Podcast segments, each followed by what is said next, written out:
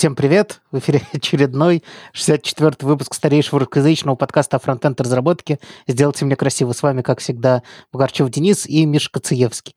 Привет, привет. Миш. И сегодня привет. у нас в гостях Василиса Версус, Head of Frontend Platform в Сбермаркете.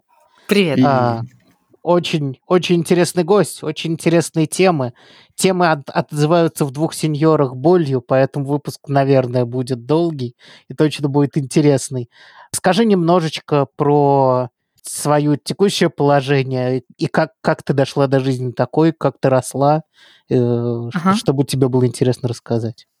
Так, а, начнем с того, что Василиса Верс – это моя фамилия и имя они у меня настоящие, они паспортные, хотя я не родилась с ними, вот.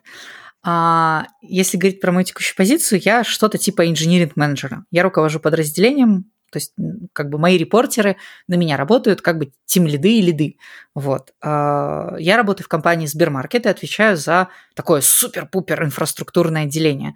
Мы делаем фронтенд очень крутым, на нас Типа на нас ложатся, на наши плечи ложатся сложные технические проекты, сложные технические задачи, много анализа, много research а, вот, и мы такие прям на bleeding edge, bleeding edge, вот. А к этому я пришла, блин, до этого я была хедом фронтенда там в одной небольшой компании, а, до этого работала в Яндексе какое-то время, и в Яндексе работала на разных позициях, и возглавляла внутренние сервисы в Яндекс вертикалях, и работала в команде, ну, типа, команде инфраструктуры Яндекс Маркета, и моя позиция, когда я ушла, называлась архитектор фронтенда uh, Яндекс Маркет. Вот, в общем, как-то uh-huh. так. Я full stack, то есть прям вот, наверное, full стечка. Я писала и на Java, и на .NET продакшн код, я писала и на Python, и на PHP, что-то такое немножечко. Uh-huh. Вот. А в основном, конечно же, люблю JavaScript. Вот прям вот люблю вот в полном понимании этого слова, как отпускаю, принимаю. Допустим, типа вот как-то так. А, я очень сильно тащусь вообще от фронтенда, вот прям вот супер сильно. Какое-то время я упарывалась по WebGL и прям была таким техноспецом, а потом, когда поняла, что уже очередной раз работаю в командах, где менеджеры и руководители дебилы, я прям осознала, что мне нужно вот в эту ветку прокачиваться, потому что ну, хороших менеджеров прям вот ну, нету. То есть они, mm-hmm. они как, как, как эти, как альпаки. То есть кто-то слышал о них, их любит кто-то, но они очень редки. Кто-то говорит, альпаки, что они в Европе. Альпаки очень редкие. Ну, типа, знаешь, в России, как бы, как минимум в Москве, а. альпак я не встречала. вот. Ну, я тоже. Я и капибар не встречал. Ну, капибар в общем, тоже крутые. Я думаю, что руководители и хорошие менеджеры – это как капибары или альпаки. То есть они как бы есть. Следующие полчаса в подкасте обсуждают животных Причем не коллег по работе, а прям настоящих животных. Ну, собственно, ты предвосхитил мой следующий вопрос, потому что для меня лично удивительно, что, собственно, может заставить человека меньше писать кода. Ты же сейчас явно его меньше пишешь, чем раньше. Я его не пишу уже, не пишу, я бы сказала, год, наверное, или полгода угу. в этом промежутке. Ты не, чита... ты не считаешь, что ты теряешь что-то? Наоборот, что... наоборот. Угу. Я наконец-то считаю, что что-то приобретаю. Давай я сейчас расскажу cool story. А, какое-то время я была в небольшом стартапе, мы занимались а, аутсорс проектами и очень быстро переключились на внутренние проекты с целью привлечения инвестиций. Это буквально было пару первых месяцев моей работы. Я была просто uh-huh. фронтендером там, без каких-то менеджерских амбиций, хотя я и продуктовый вижен имела. И вот а, мы взлетаем, получаем инвестиции, начинаем расти, много-много-много-много фронтендеров начинаем нанимать. Когда я говорю много, это значит за два месяца вышло больше 20 человек. Uh-huh. Ну и просто тупо как так как я была там вторым человеком и более такая уверенной в себе, я занимала позицию очень странную. Я писала много кода, одновременно с этим как бы лидила фронтендеров и делала обе вещи очень плохо, если честно. Угу. Тогда мой CTO сделал омерзительную вещь. Я вот с момент времени его просто ненавижу. Он ко мне приходит на звонок, мы с ним разговариваем, и он мне говорит, слушай, вот прям, ну, жалуются на тебя, говорит, тикеты плохо описаны. Мол, много вещей ты как бы требуешь очень так доминантно, властно, чтобы делались определенным образом. Люди жалуются, вот как менеджер прям вот плохо у тебя все. Я такая говорю, ну и что, это не мои проблемы, давай уволим, наймем нормальных. Он мне говорит, да, хорошо, конечно. Знаете, что он делает? Респект. Знаете, что он делает? Он берет, короче, мне на гитхабе ставит редонли. Он просто ставит мне на гитхабе редонли режим. Он говорит, все, с этого дня ты не пишешь код. С этого дня, короче, ты либо, ну, как бы ты увольняешься, либо, либо же ты менеджеришь и учишься нормально менеджерить. Это было вот три или четыре месяца, вот без шуток говорю, это прям вот у меня депрессия, ломка. Я прошла все стадии. Кто я теперь такая? Что я делаю? Что тут, блядь, происходит? Но это был потрясающий опыт. Я тогда осознала, во-первых, Это был первый вопрос у меня. Так, если я не пишу код, что я вообще, блядь, делаю? Этот uh-huh. вопрос вылился в ответ, мол, ну я делаю то-то, то-то, я там отвечаю за это, это. Хорошо, а как понять, что я это делаю хорошо? Следующий вопрос.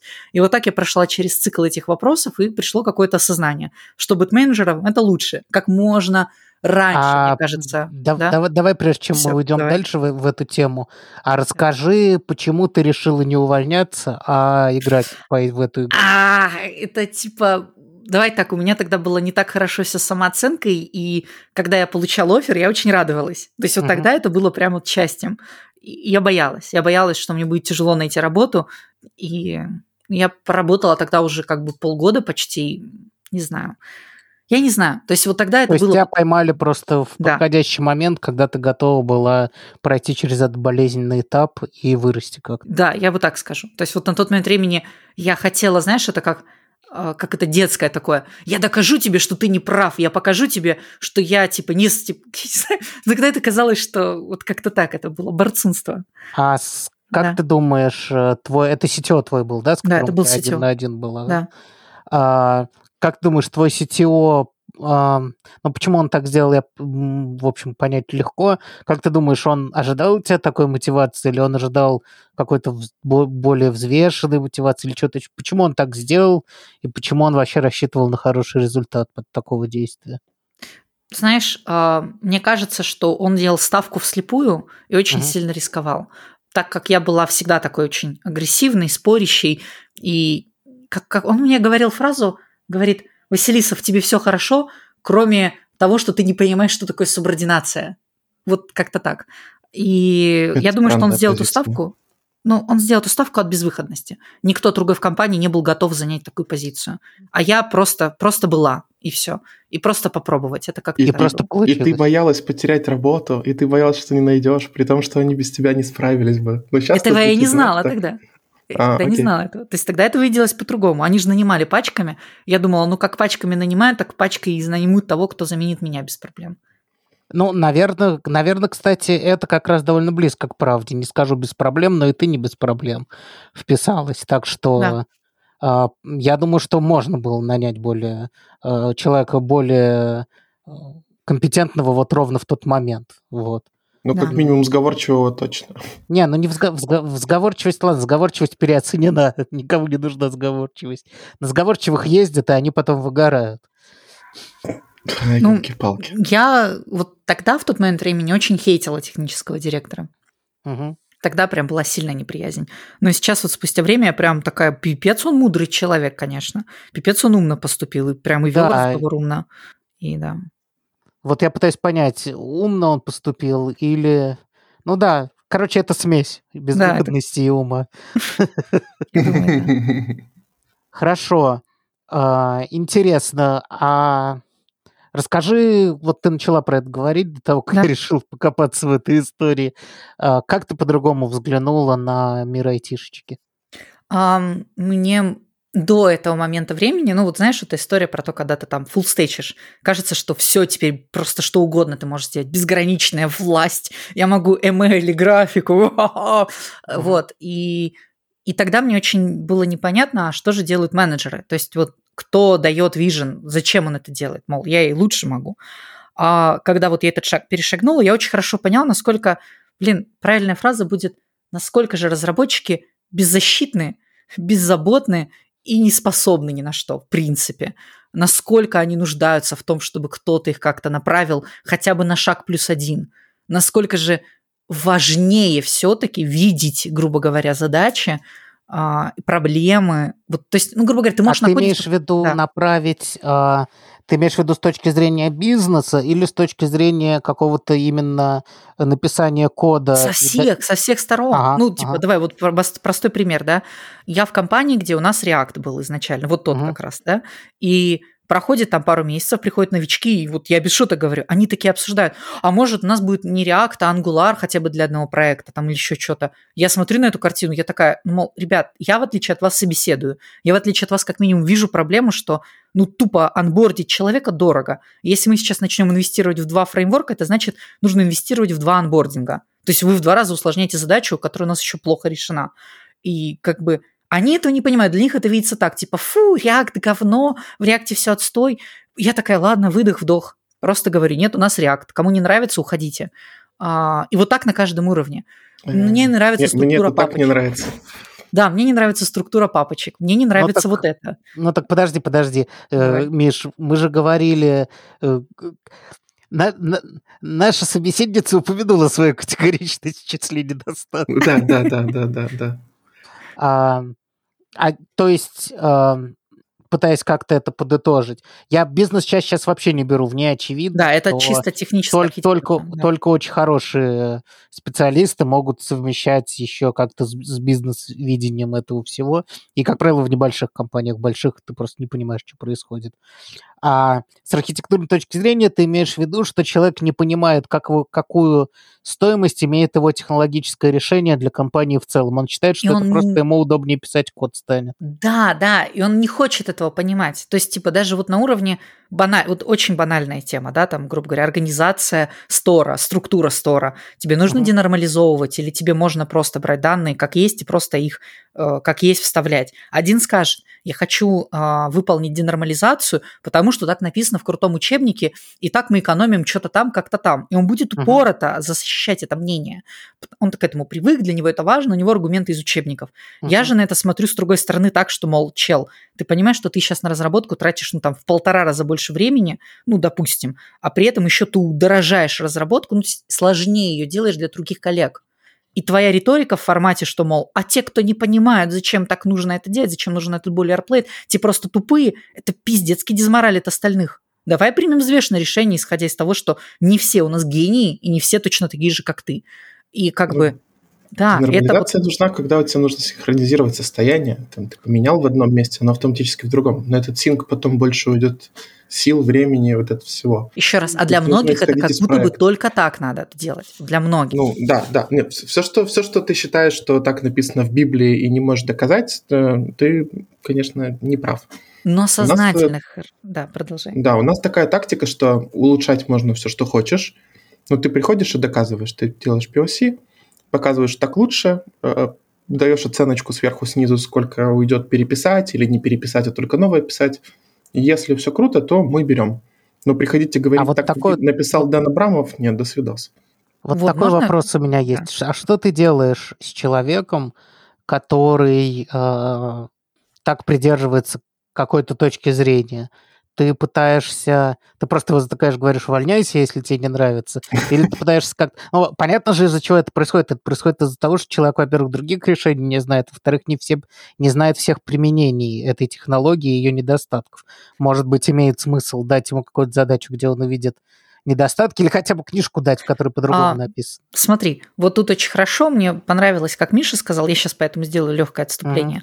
А, верно, необходимо создать условия, нужно взрастить условия, при которых люди будут открыты друг другу, слушать друг друга, уметь отстаивать свое мнение. То есть вот именно в этом важность, когда ко мне приходит разработчик. То есть это тогда было 5 лет, 6 лет назад, когда я говорю, что увольняйся. Правда, это худшая стратегия, мне стыдно, что я так себя вела.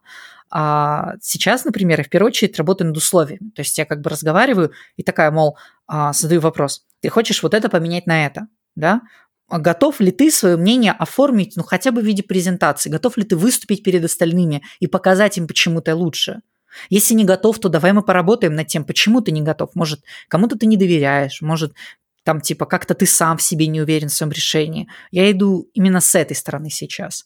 И если человек действительно готов отставить свое мнение, даже если оно, возможно, не самое эффективное или лучшее, я буду защищать его позицию, помогать ему донести эту позицию до других, чтобы он в том числе был услышанным. То есть это работа над условиями. Это очень большая работа, очень дорогая работа, которую мало кто умеет делать. Вот, кстати, к слову, почему, почему нужны менеджеры, да, типа, чтобы такие условия были. Если у нас все будут разработчиками, у нас таких условий не будет. Ни у кого. И все будут сраться. Прошу. Прямо нечего добавить, очень хорошо.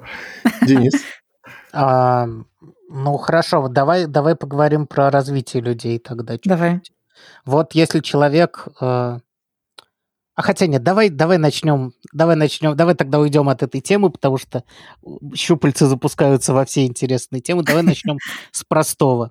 А, Ты нанимала людей даже когда не была э, в менеджерской позиции. Да. Наверняка участвуешь как-то в этом процессе или его налаживаешь сейчас. Длинная ли у вас цепочка интервью?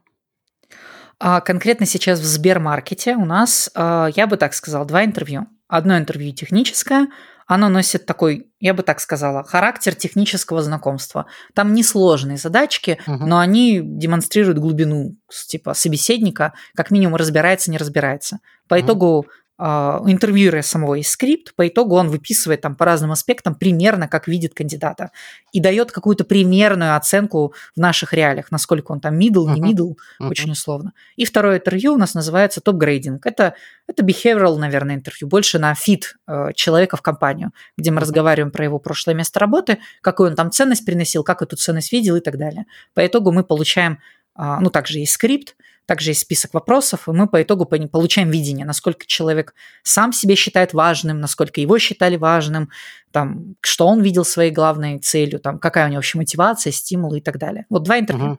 И не знаю, мне нравится, то есть я бы так сказал, техническое переделала бы, наверное, и сейчас буду аргументировать, почему ну, внутри в том числе. Мне Мгм. хочется его сделать более интересным.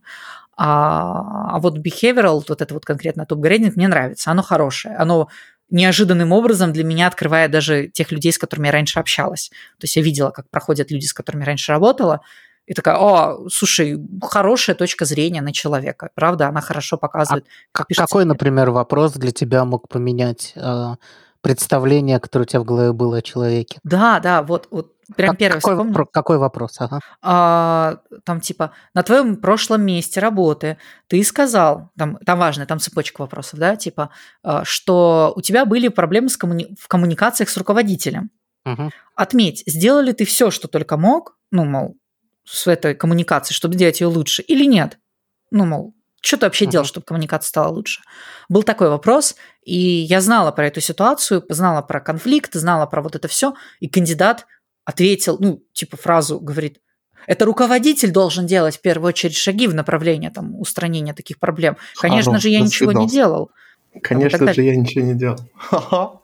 Он реально, там такой, Человек не умеет лгать Да на по формулировке вопроса понятно, что нельзя так отвечать. Ну зачем нам Да нет, сообразительные нет, люди? понимаешь, речь даже не в попытке кого-то обмануть или в интервью или нет. Хороший вопрос, он типа, ты, мол, у вас вот тут был конфликт, что ты делал для работы с ним? Ничего, считаю, что руководитель должен типа действовать э, в первую очередь сам. И я такая смотрю на это, блин, ну мне казалось, что ты реально что-то пытался сделать. Так значит, в этом конфликте и ты мудаком был? Ну вот реально. Это Мгм, было прям мгм. вау для меня. Ну, ред- редко бывает конфликт, в котором одна сторона прям совсем права. Да. Конечно, да. Но э, я не знала. ну, То есть, знаешь, это как если с поля начинать вопросы задавать, да, то есть подобная структура как минимум дает какую-то раскладку. Там работу с конфликтами, работу с коммуникациями, работу с коллегами. И вот это все, оно, оно просто структурно. Мне кажется, если взять любой другой набор вопросов, оно будет не хуже и не лучше. Я просто до этого behavioral интервью проводила на, по фану, скажем так, типа, И у- комфортно мне или нет. И у вас получается, у вас одинаковое собеседование для любого грейда. А, не совсем. Если мы видим, что чувак очень жесткий, прям такой метит там, знаешь, в руководителей прям высокого уровня, там скрипт немножко меняется, там чуточку сложнее вопросы становятся. Но Так, вот а именно. вот если более простой тогда вопрос. Чем Да. отличается то, как ты нанимаешь медла, про которого ты знаешь, ну вот у него написано мидл, там, не знаю, три Да. года работы, опыта, и какой-нибудь сеньор, у которого там дофига лет опыта. Как ты меняешь как-то то, как ты, Да. ты, ты ведешь интервью? Расскажи про о, собеседование. Расскажи про это, пожалуйста. А, Если я нанимаю, там, скажем, человека там медла, я вижу, что у него там и амбиций как таковых сильных нету, ну, в плане, он просто нормальный, просто классный, просто вот как- какой, какой он есть, да, то в случае, если он и не был лучшим на своих прошлых работах, если он никогда и не ставил амбициозные задачи, и вот это вот все никогда не было его драйвером, то я такая, да, это хорошо. Но если же он претендует на высокую позицию, если он претендует и говорит о том, что у него очень много лет опыта и он очень серьезный крутой эксперт, то я начинаю внимательнее относиться к его прошлому опыту. Я такая, почему ты был не лучшим среди своих коллег? Почему ты не ставил сверхамбициозные задачи? То есть я начинаю эти вопросы задавать. Подожди, Ну, но не ну. все же люди амбициозные, даже сеньоры.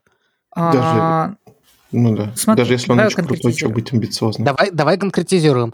Э, Речь идет про технического специалиста, не про лида. просто но, инженер, да. Да, просто А, про инженер. Тогда middle и senior разницы никакой. Ну, типа, абсолютно никакой. Там просто чуть более строже, там я там, знаешь, там, он не знает типы. Для сеньора Мгм. это как бы не очень круто. Ну, пожалуйста, знай типы. Ну, хотя бы типы базовые. А, Я- а я помню, медлу я как- скажу. Мгм. Как я на джуниора вот все это зубрил в Яндекс-то. Уже можно на сеньора таки быть, не знать типа. Жесть. Не, ну, Но Типа- вообще я считаю, что типа сеньора можно не знать типа. типа сеньору можно не знать типы. Мне нравится, как это структурировано. Но а, я вот что скажу, я просто буду чуть строже к этому. Ну, то есть, если он скажет в формате «Да, фу, типа, это говно, ё», я такая, ну, какой ты сеньор. А если он скажет «Да, знаешь, что-то подзабылось», ну, не то, чтобы каждый день это делаю. Я такая, да, ладно, ничего страшного, и правда. Ну, это вопрос диалога. То есть, а, Мгм. я же тоже, типа, не булево пишу «Он сеньор, да». Я там стараюсь как-то расписывать, и мои коллеги тоже стараются расписывать детали немножко. У меня очень быстрая история. Давай. Наш первый вопрос на собеседовании часто это э, типа сравнение строгое, э, там, грубо говоря, единица в кавычках и единица не в кавычках. Вот. И чувак э, говорит, ну, типа, я не помню, как оно что, потому что я всегда ставлю э, тройное равно, и оно меня спасает. Очень круто. Даем ему вот тестовое, и угадайте, сколько там тройных равно было. Сколько? Ноль. Ноль. Это было очень смешно. Эм, эм, звучит как заученный ответ, заученный хороший Да, да, да, типа, типа как, как проходить собесы. Стой. Это очень смешно. Так, хорошо. То есть в технической специальности ра- разницы нет. Я с этим не согласен и про это думаю в последнее время. Но ладно, это э, тогда не будет предметом нашего разговора. Расскажи А, про... Пос- Да. пос- Постой, Денис, я все-таки хочу про это. У меня вот, э, типа, такое видение, что э, вообще-то технически джуниор тоже должен что-то уметь. Вот мы у джуниоров больше смотрим, знаешь, на структуры данных, алгоритмы, еще что-то, вот, на- вот типа базу. Э, Медлы, синеры технически должны быть и те, и те сильные. Но э, для меня разница это типа готов ли ты взять вообще какую-то свою доменную область вот от начала до конца и вести. И может быть даже кого-то ментить. Вот тогда ты сеньор. Василиса, что скажешь на вот на такое видение? Я бы так сказала. Ну, давай так, в вакууме. Не сейчас на текущей работе, на прошлой я собесила джунов. И когда я собесила именно джуна, я такая, типа, думала, хорошо, допустим, он не всего знает. Смогу ли я ему чего-то научить? То есть может ли он сейчас учиться, работая со мной во взаимодействии? И делаю какой-то небольшой вопрос, какую-то сложную задачку, в которой поправляю, ну или что-то в этом роде. Если же я себе шумидла, то я в первую очередь исхожу не из того, что могу его чего-то научить, а такая, смогу ли я его как минимум там типа направить в случае чего? То есть типа, условно говоря, там вот у него какая-то ошибка, проблема, сможем ли мы конструктивно разговаривать? Если же я себе, что там сеньора, принципла и там выше и так далее, то я ценю, когда я могу быть с ним не согласной. То есть, когда вот он строит конструктивный диалог, он может быть не согласным и может быть а, оставаться при этом при своем мнении. Вот я бы так сказала даже. Потому что от сеньора я ожидаю, что он может что-то свое взять, и несмотря на его точку зрения, быть услышанным, там, типа, готовым быть слушать. А, вот, то есть вот это вот ценится в первую очередь. И делать это, чтобы его потом никто за ручку не вел. От middle а, допустим, я жду, что да, он может там проебаться, то есть он может взять какую-то свою тоже область и тоже сделать до конца, но в случае чего он должен быть готовым прям намного внимательнее именно слушать. А, Мгм, мгм. вот. А от Джуна, ну, типа, мол, Джун, как Как минимум нужны говори. горячие глаза, это понятно. Да, просто пусть, да, пусть горячим. А, Но это тут так условно, господи, это все так условно. И джуны Ну, по пять лет Почему стажа. там. условно? Джу- Джун, да, и сеньоры с двумя годами опыта. Да, да, да. Ам, хорошо. А, В целом, то есть вы, самое главное, что у вас есть, это какое-то описание в целом человека, на который вы ориентируетесь, чтобы потом как выбрать правильный скрипт и раскрыть какие-то его больше софт-скиллзы. Я даже больше скажу. В Сбермаркете процесс собеседования предшествуется тем, что человек, открывающий позицию, описывает задачи, которые будет делать человек. И он описывает их, и исходя из них мы в том числе потом дискутируем, мол, ну, вот он ну, будет это тянуть. Не то чтобы, знаешь, нам бы еще пять фронтов. то есть тут как бы история про то, что у нас тут там нужно сделать нужно это сделать, то-то сделать, это сделать. Вот условный, там, не знаю, Миша пришел, прособеседовался, и там три человека как минимум, три человека как минимум видят список задач такие, но Миша потянет в случае чего там, и такие, если два из трех говорят, что да, то мы да говорим кандидату и не паримся. Даже если у него там нет знаний типов, или если он алгоритмическую задачу решил плохо, я не знаю, господи, вообще пофигу. А Класс. как ты относишься к тестовым заданиям? Вообще ненавижу. Господи, просто горю нахрен.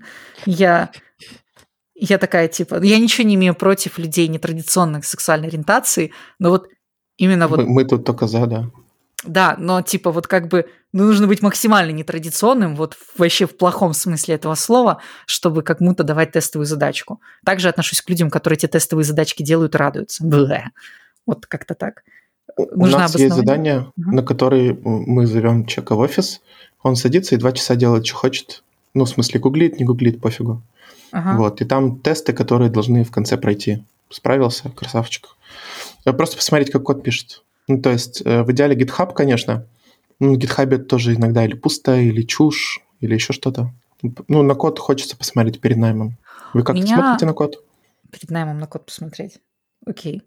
А, у меня был опыт одного интересного тестового, единственное тестовое в моей жизни, которое мне понравилось. Оно выглядело примерно так. У нас будет с тобой полтора часа собеседования. В этом собеседовании мы с тобой отладим приложение, исправим пару багов, оптимизируем его и сделаем небольшую фичу. Вот как-то так.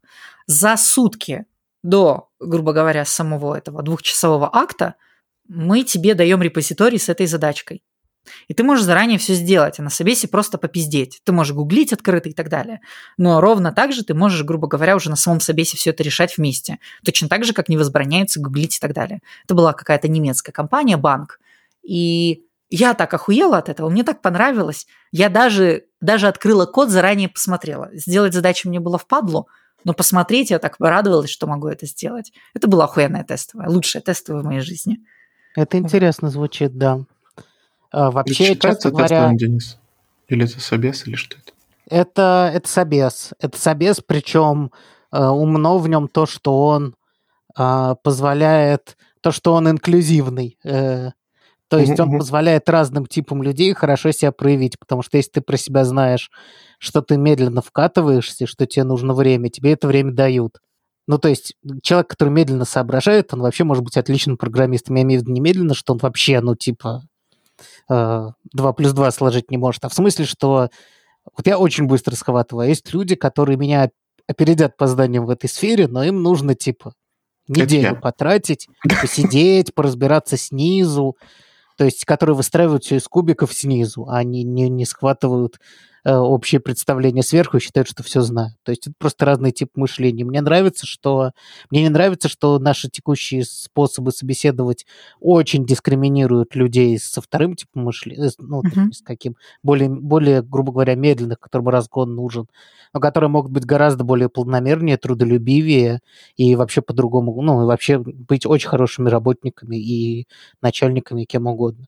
Вот. И мне очень нравится, что в этом формате, если ты, если ты чувствуешь себя дискомфортно, когда на тебя вываливают задачу, ты сидишь 10 минут просто в код тупишь, и тебе там говорят, ну, давай, я тебе, может, что-нибудь подскажу, а тебе просто время нужно, чтобы посмотреть. То есть, ну, а, мне очень нравится, что люди с разным, грубо говоря, ну, можно сказать, темпераментом, да, в каком-то смысле, сп- способом мышления, то, что оно для них может быть одинаково комфортно. Миш, ты сказал, что это легко, правда? Или мне послышалось? Что легко? ну, Что ты легко. такой, типа, к этому заданию. Мне послышалось вначале, ты такой, типа, а, какое-то легкое задание, типа. Ты как-то Не- легко. не- нет. Нет, он про что-то другое, наверное. Нас, нас слушатели рассудят потом. Окей, Да. Хорошо. Запись переслушаю. Не, легкое оно или не легкое, его можно сделать очень сложным. Да. А, тут именно интересный формат. Вот да, вот такие форматы хочется про них подумать, попридумывать. И вообще мне кажется, что попоказывать реальный код не какой-нибудь, в котором пропущена скобочка на 11 строчке в 14 символе, Да, а прям работающие. как оно будет, что выведется в консоль. Нет, потому что тут пропущена точка с запятой, а, а, а тут в конце строки поставлено 140 пробелов, И в конце Are you написано strict? ретур. Are you strict? Да, с опечаткой написан. Поэтому это не... Прикинь, такое задание сделать. там, е, там Е русское стоит. А? Да. Где такое? И Типа- напечатать на бумажке и не дать это... Капец, мне Нет. теперь страшно стало. Не, ну то есть как бы, да, это... И еще... А, кстати, такой вопрос ко всем присутствующим. А, допустим, у вас есть э, такое задание, в процессе которого можно затронуть тему и написать написать какую-нибудь стандартную реализацию какой-нибудь стандартной функции. Так. Что делать, если middle в ответ на это говорит, ну, это э, там то-то, не знаю. А, я возьму просто... Low в ин- dash get. Да. ну, типа low-dash-get или какой-нибудь там debounce. Я возьму просто это в интернете и использую. А, нормальный ли это ответ, или его нужно заставлять ее реализовать самому? Как вам кажется? Смотри, что ты хочешь проверить. Если хочешь проверить, можешь ли он ее написать. Но вообще это уже неплохой ответ, что он знает, что такое есть. И это правильно так использовать в проде. Но, может быть, ты хочешь посмотреть, может ли он ее написать? Тогда я бы попросил написать, да. Смотря, что проверяешь. Я... а ты, Василис, как думаешь? А, у меня был такой случай. У меня был shadow интервьюер, и а, чел собеседуется. А, мы даем задачку. Сейчас тебе скажу дебонс. Реализуй типа дебонс а Но только я не говорила, что это дебонс, я просто описывала это другими словами. И парень такой говорит, ну это же дебонс. Типа я просто могу взять что-то готовое. Ну он не сказал, что прям типа есть такой владаш. Он говорит, я типа могу взять что-то готовое, и, типа и так далее. Мгм. Ну, я так с улыбкой ответила, мол, да, и верно, нахрена ты тратить время, и просто тогда посмотрела еще список задач в Фемиде, да, типа, и просто другую дала задачку челу. А потом мой Shadow, короче, мне такой, прям фразу такую сказал, говорит, что? Как ты вообще позволяешь себе вести так на интервью? Зачем вообще так, типа, с человеком разговаривать? Ты понимаешь, сколько ты какой-то странный, неправильный свободу даешь человеку? И у меня вот был переключение такое, бля, вот что мне говорили, что мне неправильно с субординацией. Тут же этот собеседуемый, он типа, ну, неправильно повелся, как именно подчинение, как бы я же ведущая, а он не Что подчинился моему хрень? приказу сделать. Полная А я херня. типа, я утрирую, но типа вот тот, который мой Shadow был, он на это как бы ротовал, он привык всегда делать, что ему говорят, и это ожидается. И важно на собеседовании якобы, с его точки зрения, чтобы тот, кого собеседовали, он делал, что ему говорят, а не давать ему какую-то свободу творческую. Ой, это, это, А, это ровно Жесть против того, вообще. как я нанимаю всех людей. Это ща- Яндекс. Я сейчас расскажу. Ну, то, Мо- тоже, мне кажется, это переобобщение. Я Моя любимая мулька на интервью Ага. это сказать какую-нибудь фигню, ну, с уверенными чуваками. Сказать какую-нибудь фигню и смотреть, как они на это отреагируют. Ну, то есть, например, что про что-то, что оно работает так, хотя оно работает не так. И если человек говорит мне... А вейт же синхронный. Куда? Су- Нет, ну что-нибудь Не так. настолько. Ну или так. А кстати, да, ну что-нибудь. Не, ну тут совсем очевидно. Что-нибудь знаешь про какой-нибудь. Ну, понимаешь, о чем я говорю. Да, да, да, да. такая тонкость, в- не совсем минорная, ну какая-нибудь такая значительная часть языка, про которую ты говоришь, нет, так типа не будет. Типа после ретурна еще следующая строчка выполняется. Ну, какую-нибудь такую фигню. Вот. И если чувак находит себе силы тебе сказать, сори, но нет, так не работает, это вот лично для меня огромный плюс для человека, для найма, потому что ты не можешь быть всегда прав. И тебе нужны люди, которые тебе самостоятельно придут и скажут, вот тут лучше так, тут лучше так. Поэтому я обожаю людей, которые, наоборот, не субординируют, на, не говорят, ну, если вы так говорите, то ладно, а про себя такие, дебил какой-то, все. Вот, а которые тебе просто говорят, что типа нет, так не работает. Говоришь, А у меня- что-то ошибся. У меня так время от времени бывает не специально. Мгм. Вот, и раньше я комплексовал из-за этого. Типа я ошибся перед... Ну, типа я веду интервью, и я ошибся. А потом я понял, да, что это крут- крутой маркер, и мне тоже нравится. Ну, вот меня поправили, окей. Ну, я тоже не бог. Я пришел, мы Звучит говорим очень с тобой. Прям это не вау, экзамен. Конечно, я прям сейчас Ну. задумалась. Да-да, чего? Ты пропал на секунду. Или не на секунду даже. Что, Ну, кто, где? Василис, Я А, тут, ты- ты- меня ты, да. слышно? Да, да, Я да, тут- ты говори, что говори. пропала? Скажи, ты говоришь, я прям и пропала. А, я говорю, мне прям понравилось описание, правда, очень круто сдать, как ты сказал, мульку, типа мушку, господи. Да, я бы хотел только предупредить, что не надо это делать с людьми, которые чуть-чуть некомфортно себя чувствуют, потому что это чуть-чуть расшатывает как бы спокойное течение интервью, э, собеседования, поэтому надо... Но вот с уверенными чуваками, типа какого-нибудь там нашего общего знакомого Бивлади, это прям хорошо. А, Так, давай, давайте так. Я недавно хотела его нанять. И что еще? Слишком дорого? Нет, он такой типа, э, я, говорит, тебя хочу тогда нанять, потому что я тоже руководитель подразделения. Я такая, блядь. Понятно. Пришли, пришли два, два э, хеда или лида, как это правильно назвать, Да, да, да, да. хантить. Я тебя сханчу, нет, я тебя сханчу. У тебя столько денег нет, у тебя столько денег. Да, это смешно. А, давай чуть-чуть поговорим про то, к чему я, слава богу, не имею отношения, поскольку работаю, стараюсь выбирать работу в небольших компаниях. Зачем вообще нужны грейды и вся эта система? Ты видишь в них какую-то пользу? Подожди, видишь, ты сказал, или верю? Я просто... Ви- видишь ли ты в верю. них какую-то пользу? Ну, это про- вопрос веры, Конечно, вижу. да. Да, Скажи, пожалуйста. Это, во-первых, вопрос веры. Да. Расскажи, пожалуйста, А. какая польза в этой кабале и морковке на палочке перед программистами? Сзади. Я бы так сказала. А, Человек, любой человек, да, там типа даже вот просто не разработчик, он нуждается в каком-то объяснении того, что будет дальше. Как бы ты сейчас делаешь фичу, но тщетность бытия того, что эта фича, она очередная, а следующая будет просто еще следующая, и это будет идти до бесконечности, оно... То есть я не знаю, как правильно это описать, но очень важно создать, грубо говоря, условия не гонки, а условия движения, при которых ты, грубо говоря, захочешь двигаться дальше. То есть ты решишь 10 задач, получишь суперзадачу. Там решишь 10 суперзадач, получишь денежку. Где, типа, получишь 10 раз денежку, э, у тебя лейбл поменяется на милорд, сеньор, помидор 10 уровня, короче. Вот, и это правда важно. Грейды, я была в компании как раз вот там, где меня, типа, хедам сделали. Вот тут только не запретили редон код, типа, делать. Я Мгм. пришла туда, там не было грейдов, там зарплата была такой, что, мол, кто приходит, сколько просит, столько и получает. Мгм. Как-то так это было. А потом, когда фронтов стало то ли 27, то ли 28, а, ко мне, тогда наняли как раз HR, она такая, нам нужны уровни. Я такая, зачем? Говорит, ну, очень важно там, типа, для людей создавать условия, при которых они бы, имели бы стимулы, чтобы двигаться дальше. Но мы, как бы, грубо говоря, всех структурировали по зарплате. Ну, это самое очевидное. Те, кто просит 140 тысяч рублей, они там, типа, джуны. Те, кто просят Ничего 180 себе вас джунам медлы. платят, надо прийти к вам. 140 тысяч рублей. Это было 5 лет назад, господи. Ого. Вот. Те, кто там типа 180-200, там типа те медлы. Те, кто 240-280, те сеньоры, короче. Мы так структурировали, увидели закономерность, что реально те, кто меньше просят, они менее уверенные, те, кто больше просят, более уверенные. Ну, конечно, там были аномалии. Там было два человека, которые там получали очень мало, но при этом были сеньорными. И мы такие сделали вот эту грейдовые вилки, мы сделали там типа, это был а, там, у нас там типа это beginner, там, там eternal, regular, там, короче, вот другие названия были какие-то наркоманские. Мгм. Было пять уровней, и для тех новичков, которые там мало получают, мы всем сказали, выступили, сказали, смотрите, ребят, у вас такой примерно уровень, и чтобы апнуть его, вам нужно вот проявить активность здесь, здесь, там, в open source чуть-чуть покодить, выступить и так далее, там, Ужас что-то еще какой. сделать. Какой ужас. Так. Ну, это было классным стимулом, это было хорошей игрой. То есть для тех 15 человек это было прям очень понятной историей. Они такие, а, вот что нужно сделать, чтобы больше денег получить.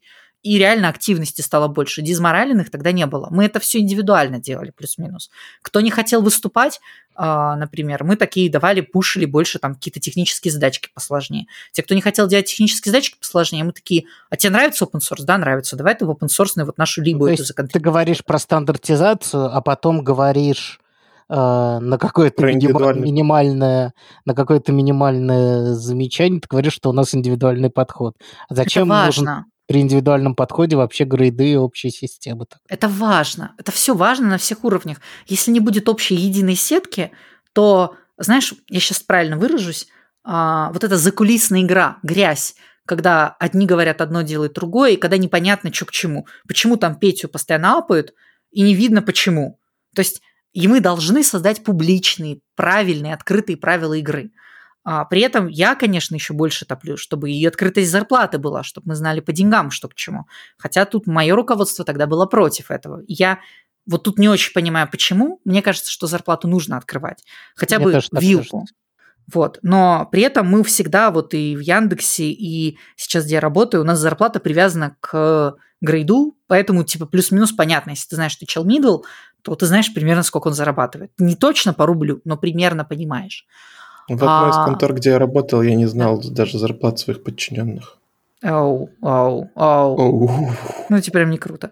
Ну и вот, и конкретно тогда грейды дали для меня как инструмент. Я такая сразу поняла, как играть прозрачно и открыто. То есть почему, например, я беру условного, опять-таки, Дениса, апаю и даю ему больше денег? Потому что он в Так ты имя открыто... хорошее. Что имя хорошее. Потому что, потому что я ему сказала о правилах игры, он пришел проактивно и сказал, говорит, я хочу в них играть, я готов работать больше, дай мне, пожалуйста, задачу. И он получает это в ответ. Почему условный там Олег, скажем, сидит без повышения, сидит как дебил, э, грустит? Ну, потому что ему показали То, что на- правила то, игры. что на Олег. А он, он панк, он панк, ему пофигу на эти правила. Он такой, ненавижу ваши эти все системы и так далее. Ну и хорошо, Олег, Давай ну я объясню, почему. Давай я тебе объясню, почему Олег ненавидит пра- э, э, Давай. правила и систему. Потому что, во-первых, система, любая система абьюзится. А, Именно, это верно, так. Во-вторых, любая система может быть использована для этих самых закулисных игр и всего прочего. Все равно решить, получишь ли Без ты системы чуть-чуть лучше легче. или чуть-чуть хуже. а, система этому просто не мешает. Ты просто сказал, что это типа один из доводов ну, за систему. Сис- Система Она делает никак на чище и это не влияет. прозрачнее. Нет, она не делает ничего Она чище делает прозрачнее. прозрачнее и чище, потому что как минимум, как минимум у тебя есть публичный лифт, открытый и понятный, а без системы у тебя этого лифта нету, и все только остается закулисным. Все. Да, э- я согласен. Это, это, это да. Так тебя переносят на другой этаж, а так ты в лифте. Но только этот лифт может взять, остановиться на каком-то этаже, и тебе скажут, ну, технические трудности, типа, э, попробуй покрутить педали посильнее там. Еще раз, не то. если тебя ранила грейдовая система в Яндексе, это не значит, что так везде. Я видела хороший пример внедрения, хорошо работающий и не оставляющий на секундочку, ну, кроме Олега, как минимум, да, там, типа, никого за бортом, Я поддерживающий. вообще за Олега как бы топлю. Ну, то есть, конкретно в той моей истории, там было важно то, что все получили понятный стимул к движению. Большая часть захотела с этим стимулом жить и работать. Та часть, которая не захотела с ним жить, не работать, ну, они такие, как и были неактивные, так и остались неактивные. Их от этого никто хуесосить не стал. Ну, правда. Короче, вопрос... э, моя теория состоит в следующем, что там, где хорошо ввелась грейдовая система, хорошо было бы и без нее. А, ну, без нее, правда, были сложности. Я не знала, как с ними справляться. У меня тогда и не было опыта У менеджерского. тебя не стояло... Ты вообще не представляла, что такая задача перед тобой стоит. А когда Стояла. Нет, стояла. Ко мне приходил человек и спрашивал у меня, я хочу повышение зарплаты, что мне для этого сделать? Несколько Ну, человек. Ты не могла ему ответить на этот вопрос. Правда, да. Ему откуда, что я ему отвечу? Я скажу ему, потанцуй, пожалуйста, и улыбайся мне чаще, и получишь Не, деньги. Я не знала, Ну, что... это же в грейдах у тебя сейчас не ставить. стоит. Подожди, Ну. у тебя у тебя не появился нового ответа от введения системы грейдов. У тебя ответ тот Появился. же самый. Да нет. Появился до грейдов. Я не знала, что ответить. Я такая, извини, хорошо, я дам, я поговорю Подожди, там. ты, не- ты не знала, что ответить на вопрос человеку «я А. хочу получать больше бабла». Я не И знала. ш- что бы ты ответил на вопрос человеку, который хочет получать больше бабла? Без руководящего опыта, Миша. Удали свой руководящий опыт из этого. Слушай, я столько всего порол, э, когда у меня не было руководящего опыта, я начал руко- руководить. В общем, мне кажется, что правильный ответ на этот вопрос, давай придумаем тебе какую-нибудь зону ответственности, где ты будешь Давайте отвечать. придумаем. Да. Так. Или, э, ну, голсы. Голсы можно без грейдов, хотя с грейдами тоже работает. То есть ставишь э, голы, какую-нибудь продуктовую, какую-то личностную, вот, и потом с выполненными голами гораздо проще это продавать выше. Потому что я сам не могу ждать денег. Я могу пойти наверх и сказать, э, вот типу пора поднять, да? Меня спросят, а что? А я им говорю, вот он голсы выполнил, вот он так вырос с прошлого года. То есть что-то должно быть measurable, что-нибудь по смарту, знаешь? То есть это чтобы сделать жизнь руководителя лучше в выбивании денег. Да не совсем. Смотри, еще Так. раз. Вот Ну, это простой, банальный вопрос. Еще раз, больше 20 фронтов. Ты представляешь себе количество людей? Не могу во все продуктовые задачи вникнуть. Я не знаю, что у него там челлендж, что не челлендж. Ну, то есть, типа, и он ко мне приходит, говорит, хочу больше денег. Я ему отвечаю, сейчас, секунду, мне нужно подумать, и я вернусь к тебе там, там с ответом через какое-то время. Что я делаю? Я иду вначале, короче, к его продуктовому менеджеру. Я говорю, ну, типа, как там, Витя, perform ит, не perform ит, норм, не норм и так далее. Ну, он мне, да, норм, все окей. А че-то есть такое жесткое, чтобы Витя мог поделать, вот прям в рамках вот того, что вы делаете по продукту. И продуктовый менеджер такой, да нет, наверное, ну, типа, все окей у нас. Мы, мы же не дебилы, чтобы с горящей жопой быть и иметь что-то такое за плечами очень важное. Ну, то есть у нас все важное и так в процессе вписано. Я такая, блядь. Иду, короче, к СТО, я такая, слушай, тут Витя хочет расти, просил по деньгам больше. Я понимаю, что мы можем ему дать. Во-первых, я нихуя не понимаю, сколько ему давать. Он мне говорит, хочу повышения, но цифру не назвал. Мне назвать ему цифру, или он назовет цифру? Или что мне делать? Во-первых. Во-вторых, челленджовых задач у него нет. Что мне вообще делать? Э, Истео такой сидит, думает такой, думает. Мы такие прям реально думаем, Василис, а у вас там во фронте же есть такие open source штуки? Я такая, есть. Может, он что-то из них поделает? Я такая, ну, может быть. Я не знаю, а важно он для компании или нет. Он такой, типа, ну, мне приходили, говорили, что для технобренда важно. Я такая, Хорошо, давай что-нибудь придумаю такое ему. Мы такие сидим, блядь, с ним фантазируем. И вот этот Витя потратил наших там, ну, моего личного времени uh-huh. часов пять. И когда появилась грейдовая история, там стало супер прозрачно. У нас прям список публичных библиотек, куда мы контрибьютим. У нас там список активностей, список вопросов, которые сам чел может пойти и задать. Там все было именно проактивно снизу написано, мол, если ты там middle хочешь сеньором идти, то, пожалуйста, иди к своему продуктовому менеджеру и попроси задачу со звездочкой, так сказать, задачу сверхсложную. Там, типа это будет твоим критерием. Если задача сейчас будет или в течение какого-то времени, это будет там такая-то галочка. А, вдобавок к этому там определенные требования были к а, тому, что ты должен амбассадорить, там, по технической экспертизе, за что ты хочешь отвечать, за что ты хочешь задравить. Но там было все это прозрачно. Чел сам берет, собирает, приходит и говорит, вот из пяти пунктов четыре выполнены, пятый не очень понимаю, как выполнить. Я такая, фух, изи, сейчас разрулим, чел, вообще без проблем. То есть это Офигенно, облегчило это работу. как публичные гол- голы. Ты можешь да, это набирать публичные голы. что-то. Нормально, нормально. Ну, типа, это я важность подчеркиваю, индивидуальность никуда не исчезла, наоборот. Если там чел такой, ну, не хочет выступать, у нас в пункте написан пункт на выступление, я, ну, конечно, трачу время и думаю, блин, давай мы заменим это на что-то разнозначное, вот типа такого. Вот как тебе вот эта идея? Хочешь документацию нам улучшить? Давай ты нам onboarding доки попишешь. Это будет равнозначная, типа, тема, как тебе доки писать? Чел такой, да, мне нравится, давай задрайвлю. Ставлю тикет, он это делает. И доки улучшаются. И челу комфортно, потому что он не выступает потому что он обязан выступать. Вот, э, вот в этом прикол. Грейдовая система – это опора, а дальше ты ее делаешь лучше. А если же у вас наоборот, грубо говоря, и грейды введены сверху, а вы обязаны подчиняться, и морковка как бы совсем сзади, и совсем некомфортно расположена сзади – ну, типа, проблема того, что у вас в руководстве дебилы, а ваши менеджеры очень-очень маленькие пока что, и еще не способны с этим всем жить и работать. Тут-то нужно отменять эту систему и просто скатываться в племенное царство, где все такие «я сильнее». Как-то так. Ну, до грейдов мир выглядит так, мне кажется. Разработческий. Все, молчу. Денис, как ты, как ты просишь больше денег? Или ты, или ты увольняешься? Увольняюсь и прихожу на больше денег в вот, компании. Это, ну, же, не это же с точки зрения работодателя хери. Понимаешь? Они не хотят тебя терять, они хотят, чтобы ты рос. Ну, пусть что-то делают больше. тогда. А что? А? а сами приходят, танцуют у тебя такие, Денис, Денис, ты заслуживаешь денег, и сыпят тебе прям в лицо монетки. Как-то так? Ну, у меня сейчас... Короче, а, короче, вообще, честно говоря, деньги – это не проблема. Ага. Ого. В смысле, это не главная проблема. Э, во всем, во всем этом главная проблема – это что-то вообще, ну, для кого-то деньги главная проблема, ладно, давайте так скажу. То есть кто-то мотивируется чисто просто деньгами. То есть, типа, чувак будет более мотивирован, если ему просто больше заплатить. Но вообще не одними деньгами. То есть, если я, например, хочу больше удовольствия от работы получать, может быть, мне нужно найти проект, который я буду считать, что там, не знаю, меняет мир к лучшему и там вообще на нем денег не получать, например. А, или... Нет, это, это хорошая мотивация. Да То нифига. Есть...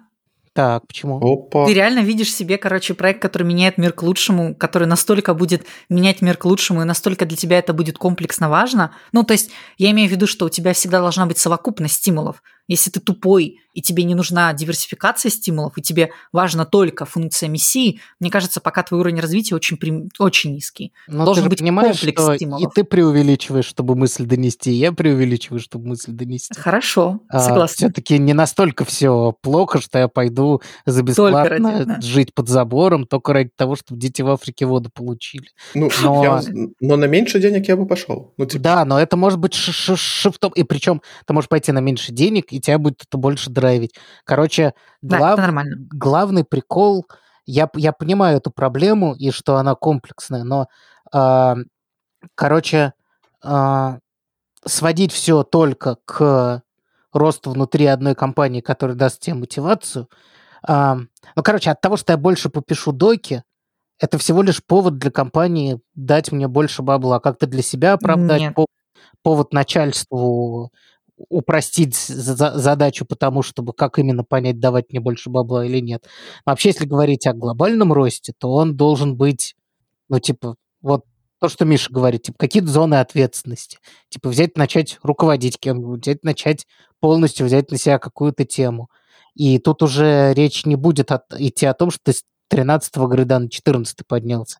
Речь идет о получении принципиально новых навыков. Ну вот как у тебя был переход от разработчика к менеджеру, какая грейдовая система может это сделать? Это только личные разговоры и уникальные сложившиеся Ну, грейдовая система позволит таких, как я, в большей степени выращивать, ну, в смысле, в большем количестве иметь, более Нагружать. похожих, нагружать. Не знаю, ну, типа, во-первых, Денис, я тебя сейчас слушаю, и мне так грустно становится. Мне хочется сказать что-то в формате а, ты был травмирован грейдовой системой Яндекса, и она отвратительна. А, Был. не, у меня нет глубоких переживаний по этому поводу. Ну, ты Но я, так я просто выражаешься, плохое к ней отношение, да.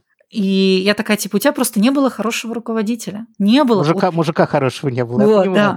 Вот, типа, работал бы ты на меня, ты бы понял, что история на то, чтобы сделать документацию, это взывание не к твоему стимулу больше денег, это взывание к стимулу сделать полезно для коллег. Когда я работаю с ребятами, я в первую очередь разделяю, зачем человек что-то делает. Я такая говорю, мол, смотри, это ты делаешь не просто так. Услышь, видишь, вот сейчас 15 человек сидят в чатике, 8, вот ты для них это делаешь. И он такой, для них делаю. Берет, потом презентацию показывает. Такой, видите, ребят, я для вас это сделал. И они такие, да, лайки, сердечки, вот это все. Он такой, да. Потом я такая, видишь, ты сейчас на сцену выходишь с этим докладом. Ты не просто так это делаешь. Ты делаешь это для себя. Теперь ты можешь лучше выражать свои мысли. Он такой, и правда лучше. И вокруг такие люди на каком-нибудь там холле Джейс такие, да, ты молодец. И он такой, да, я правда молодец. Меня хвалят, и мне даже не стыдно слушать, что меня хвалят. А потом он такой технически крутую задачу делает. И я такая, видишь, ты это делаешь для собственного внутреннего ощущения. Теперь ты лучше понимаешь, как, раз, как эта штука устроена. Вот у меня недавно такая история была, когда фронтендер стал девопсить. И я такая, видишь, ты теперь вот лучше понимаешь, как устроены пайплайны. Он такой, правда, лучше понимаю. Видишь, теперь у тебя есть понимание, как расти, как именно девопсу. Он такой, правда, теперь это понимаю. Я такой, видишь, вот. И он такой, да. И вот это важно, а не условно, когда грейд натянут на грейд. Я, того, со- я согласен, что это важно. Я очень рад, что в твоей проникновенной речи не было ни слова про грейды, потому что грейды тут вообще ни при чем. Причем, Но это, это делает твою работу легче, я понимаю. Если это Да. позволяет тебе приносить больше пользы для людей, вводи грейды. Но, э, как и многое в нашем замечательном мире айтишни- айтишечки, правила часто начинают сами формировать реальность. Господи, знаешь, ты такой вот прям вот, а, я бы так сказала, я не понимаю, как это может уживаться. Грейды – это просто более совершенный инструмент О, организации. я знаю, как уживаться. Все, у меня есть для тебя пример. Вспомни Давай. своего медла, который тебе сказал, что это должно быть написано только на реакте, не на чем или Так, наоборот, там на Да. чем-то другом. А теперь Да. представь такого же менеджера, который тебе говорит, это должно быть сделано только с помощью грейдовой системы и никак еще. Это инструмент. Может быть, я понимаю, что он для вас полезный, но очень нет, много погоди. людей, вас, подожди, очень много людей, например, делают из, там, не знаю, чего там, из Эмбера, делают кумира, Сильвербуллет и пихают его везде. И точно так же с грейдовой системой. То, что тебе Хорошо. нравится этот инструмент, я очень А рад. ты но- хорош, а ты хорош, прям набрасываешь, я Да, прям за, за чувствую. это, за это его и держим, да. А, знаешь, вот что тебе скажу. Ты для меня сейчас выглядишь таким прям супер старожилой, который такой, это ваше электричество, его придумали эти подонки малолетние. Вот без электричества у нас на паровой тяге все было хорошо. А вот как ввели электричество, так сразу как бы и лошади не нужны, вот это все правда так ощущается. Если говорить о том, что конкретно грейдовая система, именно именно грейдовая это инструмент, да, я скажу так, но я говорю не о какой-то одной системе, а о совокупности систем, инструментов того, как именно мы разделяем людей по уровням, как именно мы создаем и работаем с их стимулами, их больше, чем кажется. И мне кажется, что любую из этих систем ты назовешь грейдовой, плюс-минус. Поэтому я обобщаю, но верно. Также говоря о том, что это инструмент, он применим в ограниченном числе случаев, и не везде, и не всегда. И не самый лучший он. Как видишь, в Яндексе, например, все через жопу. А, вот. Ну, Но просто э, именно когда ты говоришь о... Не... Почему я, собственно, говорю о недостатках Давай. системы? Потому что когда мы говорим о недостатках фреймворка, мы становимся лучше как специалисты. Потому что если у тебя есть один фреймворк, на котором ты умеешь решать задачи, Да. у, тебя, ты, у тебя есть некоторые проблемы в том, что ты иногда решаешь определенные задачи не оптимальным способом или вообще не умеешь решать. Поэтому с сеньором стоит говорить не о том, как ты реакте что-то сделать, а как, ну, условно говоря, там выбрать фреймворк или почему, или как, как их вообще выбирать, ну, условно говоря. Э, И как поэт- же их выбирать? Ну вот Это- разговариваешь с сеньором. это переход, Мгм. это переход к следующей теме, да.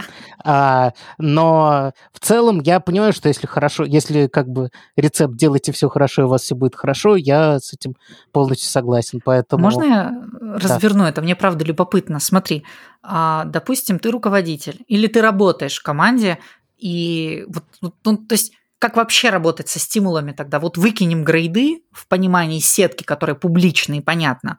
А именно под грейдами я понимаю сейчас только публичную сетку уровней с привязкой к зарплате и к критериям, которые нужно соблюсти, чтобы перейти между уровнями. Это важно Мгм. потому что грейды про другое немножко, но вот так. Вот выкидываем это, вот и ты в компании, и вот, вот, вот ну, как, какие стимулы тогда? Как тогда? Вот тот, как тогда твой руководитель работает с тобой? Как он тебя поощряет, как он тебя наказывает, я не знаю, как ты двигаешься? Или правда, на новую зарплату ты уходишь в новую компанию и плюешь на все то, что оставил в этой компании ранее? А, я, я, честно говоря, не знаю. Я потому с тобой с удовольствием и разговариваю, что ты мне даешь перспективу с той стороны адекватного Ага. человека. А, у меня как бы нет то, что я очень категорично говорю, не значит, что у меня есть ответ на все вопросы. А, ну, может быть, я был не- опыт какой-то Я интересный? не люблю, я не люблю руководить, я люблю быть на одном уровне со всеми другими людьми и драйвиться задачами. О, Вот.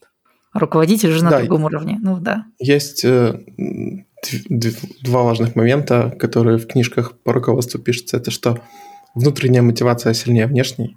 Мгм. Задача руководителя найти внутреннюю мотивацию, понять, что драйвит человека. Ну, Василиса про это, да, упоминала, когда Да, она говорила, как больше- хороши грейды, она говорила, как хороши люди, которым дают то, что им нравится. Да, я согласен. Ну, да, да, да. Это э, даже кому-то из наших коллег говорили, что придешь в Яндекс, менеджеры поймут, что тебе нравится, будут давать вот это, и ты целыми днями будешь работать и ночами. Типа это так предостерегали перед Яндексом. Ну и второе, что да, позитивная мотивация лучше негативной. То есть А. э, ругать можно не ругать людей. Миша, а вот если правда, вот к тебе тогда вопрос. Выкидываем все, что я говорю про грейды, и вот ты в команде. И вот какие тогда, как, как тогда вот вообще тебя двигать? Нужно ли тебя двигать вообще? Меня? вот это вот все. С- Есть хороший вопрос. Где ты хочешь быть через год? Давай попробуем туда вместе перейти. Если человек говорит, мне на этом месте хорошо, э, но я хочу больше денег, э, ну, нужно объяснить, что так не бывает, но мы как-нибудь поднимем так чуть-чуть, чтобы инфляцию э, вот, скорректировать. Но чтобы расти, нужно брать больше ответственности. Вот. И в какую Хорошо. сторону тебе было бы комфортнее ее брать? А, и вот смотри, я сразу же такая предвосхищаю такое типа ситуацию.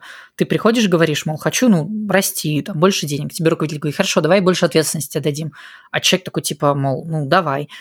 И потом вы долго-долго как-то фантазируете, выдумываете, за что вам дать ответственность. Ну, Или как? Э, Ну, недолго. Смотри, э, вообще-то наша задача это пилить фичи. Мы-то э, бизнесом занимаемся. Мы говорим, вот будет следующая Эй. фича. С тебя ее план, с тебя ее estimation, или с тебя ее э, продуктовое ревью. Вот. Ага. Ты ее ведешь э, и отвечаешь за запуски, чтобы все было хорошо. И коммуницируешь там с менеджерами, со смежниками и так далее. Так, и когда это становится как- нормой через несколько итераций, ты получаешь апгрейд по зарплате. Да, да, конечно. А, хорошо, а допустим, теперь мы... Ты же понимаешь, что с точки зрения руководителя это же грустная история. Потому что одному он... Ну, в плане все же разные. И, типа, скажем, ты проявишь усилий и будешь это вот прям перформить там полгода стараться, что получить, а другой чел, вот он такой возьмет эту зону ответственности и прям за пару месяцев на изичах вообще без напряга просто будет реализовывать. А какая а, бизнес-разница? Неважно, но тебе как я работодатель, я плачу деньги за результат. Да, но типа, а, ты когда руководитель, ты разве работодатель? Да, И кстати, платишь? это хороший вопрос. Нет, когда я руководитель, нет, я не работодатель, конечно. Я Возникает- хочу, чтобы всем моим э, подчиненным платили Хорошо. все деньги мира, а потом еще больше, когда они начнут справляться лучше. И в этом всем сразу возникает проблема твоя внутреннего психологического, ну, грубо говоря, спокойствия как руководителя. Ты же постоянно будешь видеть несправедливость своих решений. Ты постоянно будешь рефлексировать и переживать, что, может, я этому не додал, а тому додал. То есть как вообще жить без публичной вот этой сетки? У меня супер просто. Я да. понятия не имею, кому я что додал. Я не распоряжаюсь деньгами. Моя задача – это рост людей. И если через год он стал круче, чем был год назад, я себе ставлю галку. Окей, без негативного закрепления, я поняла. Да, да. Только позитивный да. фидбэк. Ух, как это вот. односторонне. Но да, интересно. Да. Я, я вообще стараюсь прятаться от несправедливости мира, знаешь? Если бы я был Будда, я бы не вышел из того сада. До свидос. Там нормально было. Спасибо. Хорошо, я услышала. Ну, помимо грейдовой системы, ну вот, грубо говоря, вот я, почему она важна, я вот отмечаю действительно, когда ты растишь ребят, ты всегда будешь чувствовать, что люди по-разному двигаются, они по-разному хотят двигаться, по-разному двигаются. Рано или поздно какая-то симпатия к кому-то будет вырождаться в определенное чувство угнетения, мол, почему там тот же самый Олег, ну вот почему он против системы? Ну я же хочу, чтобы он был хорош, а вот он против всего этого. Кажется, пора менять имена. Мне нравится. Это, это Денис нравится? на самом деле. Смотри, Денис у нас а, всегда отличник, который Денис всегда перформит. Да, Денис перформит. перформит. Да, да, Олег, короче, это панк, который всегда против всех и против всего. Вот, Петя это такой неудачник, который, ну, он нормальный, но он заскакивает, не, как бы, да. Ой-ой-ой. Ничего вот. себе, интересно. Так. А Катя, у нас третьего Катя, короче, такая задротка, да, задротка отличница, которая всегда хорошо все знает, она молодец, но иногда может казаться немножко замкнутой, вот. Ну, это интересно, интересно. есть... Заяц ПЦ и его воображаемые друзья, я. Все совпадения Хорошо. случайно. Я рад, что у нас плавно переходит между техническими темами и прям психотерапией ведущих и гостей. Но, в принципе, в принципе, это хорошо. Как раз примерно к уровню сеньора все начинают выгорать и замыкаться, замыкаться на внутренние проблемы больше. Ты где-то Все такие разговоры – это рефлексия, поэтому да, тут очень тонкая грань. Ну, естественно, это рефлексия. Я где-то, по-моему, вчера или позавчера в Твиттере увидела, там, типа, девчонка написала, мол, мы, говорит, в компании грейды и уровни назвали как животные, там, типа, пес, волк, там, типа, Пес это петух. Там такая, типа, прям грейдовая Смотри, мой pull request пес. Не стать тебе волком. подожди, тебе, тебе чтобы, чтобы твой pull request влили в мастер, нужно подтверждение минимум двух петухов и одного пса. Ну, у меня есть одно подтверждение там волка или там типа динозавра. Нет, я, я считаю, что да, что пес и петух это самые важные должны быть гриды вообще. Не, ну, не, ну должен быть еще фэллоу, это типа капибара, который всем нравится. Еще должен быть павлин, который ни хера не умеет, но пушит хвост. Это по менеджерской линии, когда развиваешься, там уже павлины идут. Из пса стал павлин. Был обычным псом, но мне дали. Не, подожди, это птица тогда, менеджерская линия будет тогда это петух, потом не, ну попугай. Можно... Нет, нет, подожди, петух это senior frontend разработчик, пожалуйста, не отнимайте у нас это. Петух это senior frontend developer. Все, ладно, хорошо. Да, а попугай идеально, потому что что там с таской, что там с таской. Или чайка, чайка менеджмент тоже отлично. Короче, слушайте, идея бомбическая. Я согласен на такие грейды, я за вообще ролеплей. Типа, типа двух псов за и слазить не будешь. Блин, слушай, был а один на один с псом, поговорили, кем он хочет быть через год, говорит, хочет петухом стать. Но ему нужно дофига работать, блядь. Денис, так это же накладывается еще на историю, что можно делать грейды публичные, можно к нику добавлять, короче, иконочку в виде животного. Точно. Вот это И еще, короче, добавить, бот будет периодически делать ауф или кукурику, типа от твоего имени. Отлично. А представляешь да. доклад на Холли Джесс, как мы собеседуем псов и петухов?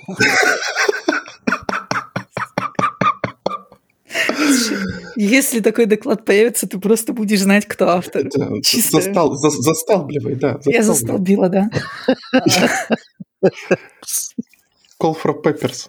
Полетел. Ты что, А. пес, дебонс написать не можешь? Ну, ну, ну все. Вот это я понимаю. Сидели, рефлексировали. Кто-то сказал пес и петух. И понесло. Взрослые люди, казалось это же обычно у нас дошло, как это теншн, конфликт до определенного момента, все стоят на своем, и вот у нас в хохота р- идет разрешение конфликта, и мы дальше перейдем к следующим техническим темам. У нас все по классике психоанализа, только у нас вместо слез смех. Хорошо же? Да, И- так даже неплохо, да. Пес.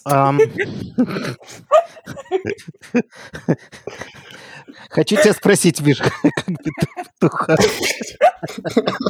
Может быть, у тебя есть какие-нибудь вопросы еще, а то я сейчас перейду вообще в другую сторону. Давай, переходи в другую сторону. Окей. А, давай чуть-чуть в сторону более техническую, но я прям чувствую, что там будет, естественно, много общего, потому что мы про одно и то же все говорим. А, короче, есть такая проблема, я ее опишу максимально гиперболизированно, не считай, что это то, что у меня вытурвано Мгм. на жопе и мои внутренние убеждения.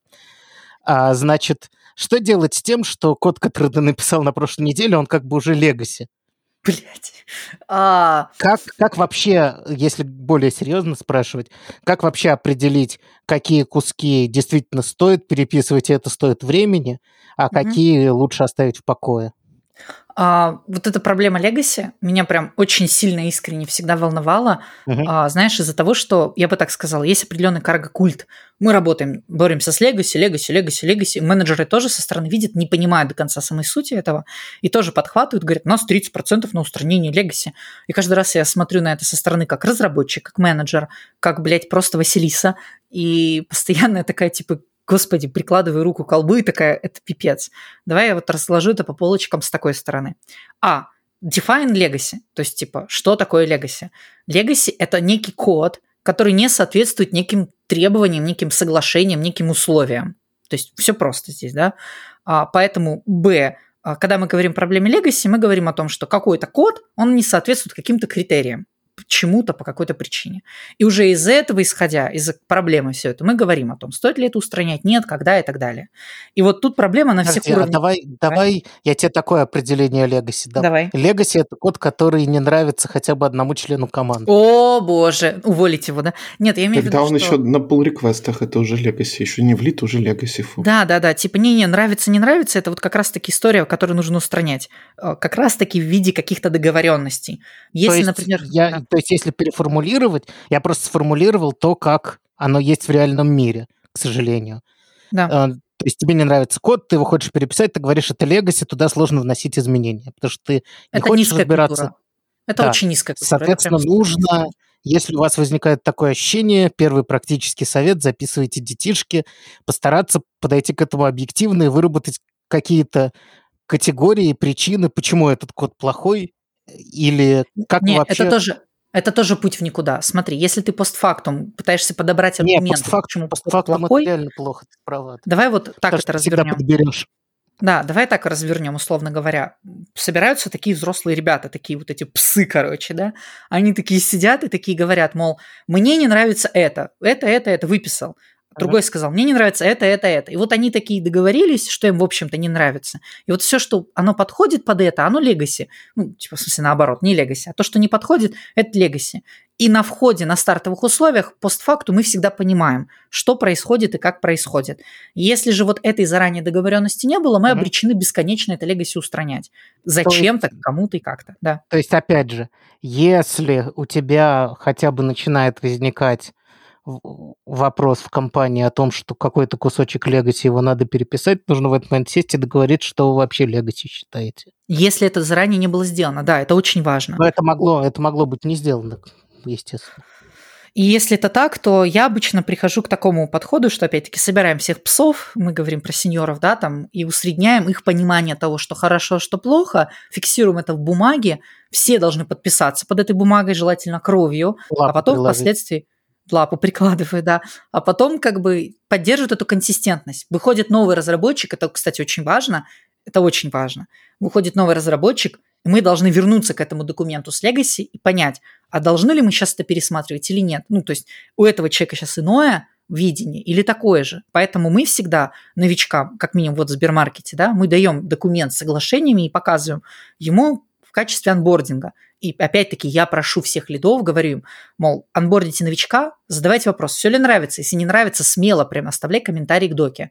Пиши, мол, херня это, или мне нравится, или мне не нравится. Нужно создать для всех условия, при которых вот то, что легаси, что не легаси, оно на уровне ощущения было интуитивным, понятным, выученным, а также понятным, что является легаси, а что нет. Ну, То есть ты считаешь нормальным подходом, когда, например, в разных совершенно командах э, разный код считается легаси? Это нормально, если у нас такая компания, такие условия. Это ну, плюс-минус. Конечно, лучше, когда в компании соглашения едины, но опять-таки зависит от размеров компании. То есть, если mm-hmm. мы сейчас говорим о 100 фронтендерах, то, скорее всего, мы говорим, наверное, может, о трех, о двух командах, о двух соглашениях. Это норм. Mm-hmm. То есть... У меня вообще другой взгляд. Давайте я с вами Миш, набрось, поделюсь. Набрось. Ауф. Да, мне... мне... А, потому что псы договорились, а петухов не позвали, я возмущен. Да, потому что петуха опять забыли спросить. Это очень смешно. В общем, мне кажется, что Legacy код это тот, который, э, в который вносить изменения сложнее, чем его переписать нахрен. Ну, то есть а, пока тебе не больно вносить изменения, пока он поддерживаем. Не, подожди, подожди. Не надо это, трогать. Это, это разные вещи. Представь, что у тебя Legacy большая система. Вносить mm. в нее изменения всегда легче, чем ее переписать. Нет. Потому что... Не, нет. Не, не. Представь себе, что у тебя изменения... Переписать это 5 человека лет. А, Хорошо. Измен... а внести а... новую фичу в хорошую систему у тебя займет три дня, в эту систему две недели, но ты за две недели ее не перепишешь. Вопрос, сколько тебе еще фич туда нужно вставить. Вот, это тоже И важно. Вот если ты умножишь, то это в какой-то момент станет больше пяти человека лет. Да, но это ты понимаешь, какой горизонт окупаемости твоего рефакторинга становится?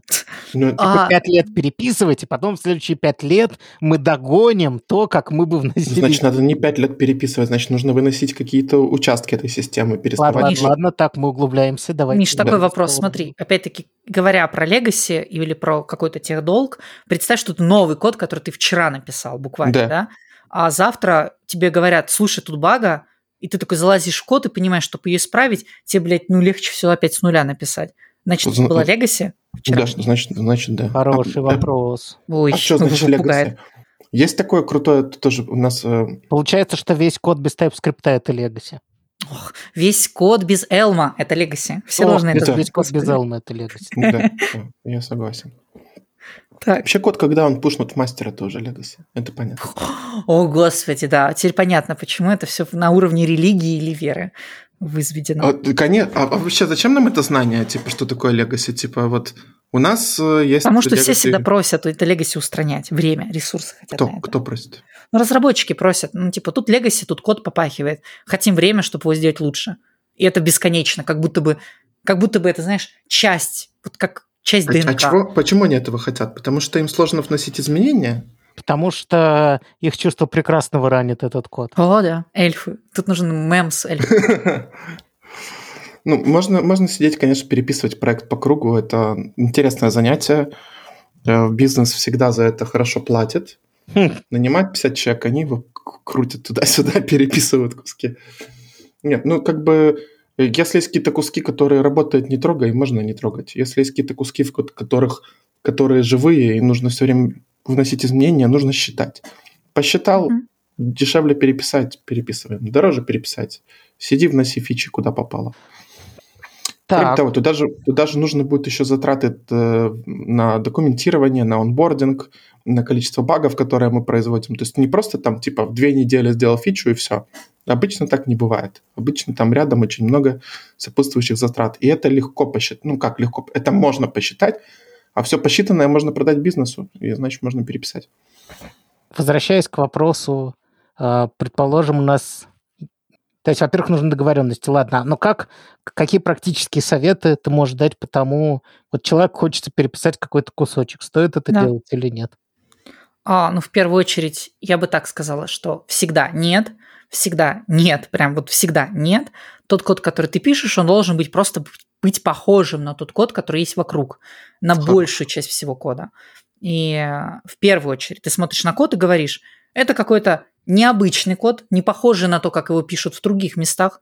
И ты в этот момент времени стопаешься и идешь к руководителю, спрашиваешь, у меня сейчас есть время или возможность, или необходимость в том, чтобы сделать этот код похожим на другие части.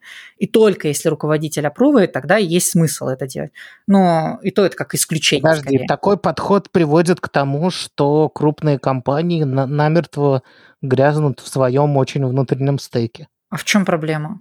Ну, типа... Нет, я, я не... не говорю, что это проблема, я говорю, Нет, что это такой подход, кажется, прямо к этому приводит, что это уже сделано как-то, делай рядом так же, и в ну, итоге... смотри, видишь, мы с тобой говорим, если не соглашение, то есть если просто в вакууме, и мы uh-huh. не знаем, как процесс изменения соглашения устроен, что мы считаем легаси, что нет, то априори до введения таких практик мы считаем, что пишем как есть. Это классно, это лучше, это эффективнее всего. Я считаю, что профессиональный, высокоразвитый какой-нибудь эльф-инженер-пес, я не знаю, то есть типа должен быть таким в вакууме.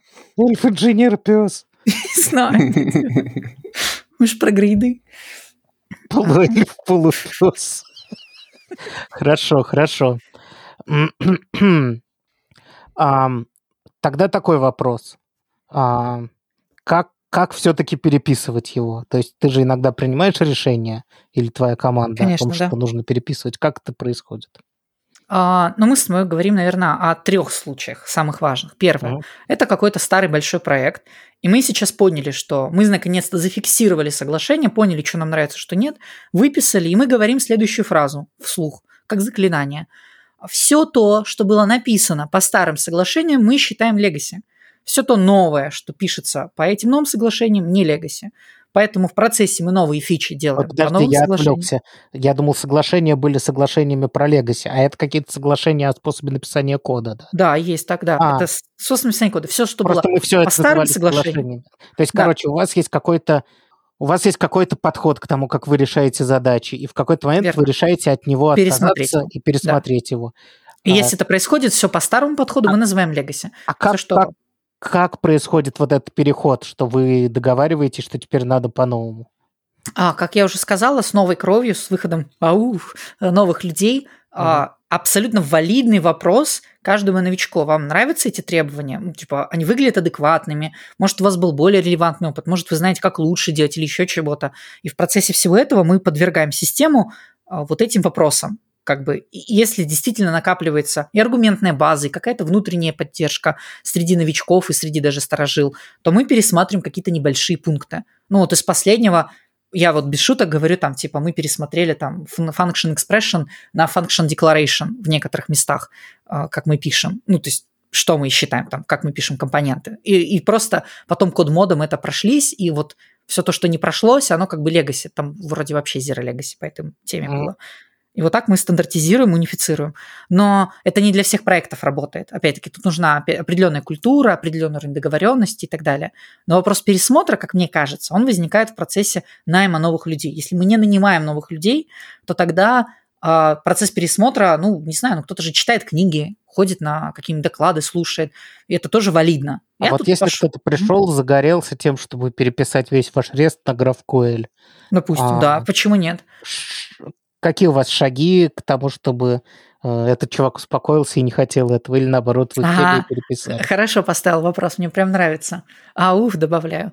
А, я думаю, что в первую очередь он должен будет э, презентовать, рассказать, ну, в два этапа. Первое. Расскажи вообще всем присутствующим о GraphQL, узнай, как люди к нему относятся. Ну, банально, Мгм. просто внутренний митинг. Собери какой-то фидбэк.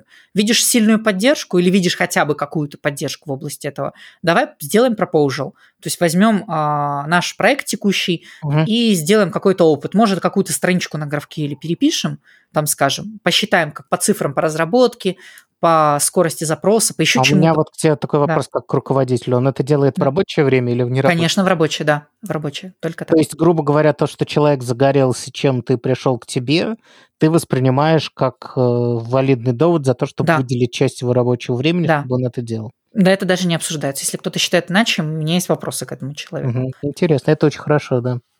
А, Вот ну и вот, в знает. общем, он делает какой-то пропозал. Может Почему- быть, он его... Про- прости, нету- пожалуйста, а почему фиг знает? Типа у тебя спринты, у тебя все там горит, не горит. А что Да, а ты- если а ты ты живешь всегда в условиях горения, господи. О, это круто. Вот это будет следующая тема. Давай, давай, Давай. тогда дальше. Подожди, подожди. э, ты бы что делал, Миш? С чуваком, который пришел и хочет переписать на Angular все. Ауф. Ну, во-первых, нет. Я бы поговорил, конечно. Тебя ушел хороший разработчик. Ну, You failed. Ну, еще наймем, да, Василий? А, да, да. Потрачено. Бабы еще нарожают. Кайф. Да. Ладно, А. давай дальше, давай дальше. Не, ну серьезно, Миш, ты, ты что ты Я- точно так, точно так же, точно так же. Но А, в работе, в раб- смотри, в Виксе есть вообще офигенная тема. Она называется Guild Week. Это штука, что ты можешь э, неделю в квартал делать то, что ты считаешь нужным. И Вот. типа он может взять это время и напилить... Да. э, Он, будет Пост. красная задача тебе на Guild Week, сиди, пили POC. Вот. Но прям посреди спринта я, наверное, не пустил бы баловаться, типа. Вот. Нет, это важно, конечно. Я же не говорю о том, что чел приходит и прям в эту секунду Ну да, да, мы это говорим. Об этом Мы просто спрашиваем, какая у тебя сейчас нагрузка, есть у тебя какой-то ресурс сейчас? Там, А, давай на окей, следующей неделе договоримся о том, что у тебя будет на это время. Ну, типа. Мгм, мгм. Плюс я же говорю о том, что... Тасочка а, в жире, все как надо. Да, да, да, да, да. То есть, Окей, так, давай, давайте... к- ну, в принципе, Ауф. что еще, что еще мы по этому поводу не обсудили? Я прервал просто тебя. Легаси, не легаси. Не знаю, мне понравилось, а, когда Миша начал описывать легаси, он написал просто, как, как это, сейчас ощущение очень мне странное было, что-то в формате плохо написанный код – это легаси. Я такая, стоп, чел, для плохо написанного кода есть термин плохо написанный код. Давай легаси назовем тот код, который просто старый, который писали по каким-то другим соглашениям, по другим пониманиям какие-то другие люди. Так как-то проще становится. Он не факт, что плохой, кстати. Legacy код может быть очень хорошим и расширяемым. Я работала с таким кодом, он ничуть не хуже. Просто новый код, он несколько другой. Ну, и окей. Не то чтобы он лучше или хуже, он просто другой. Вот.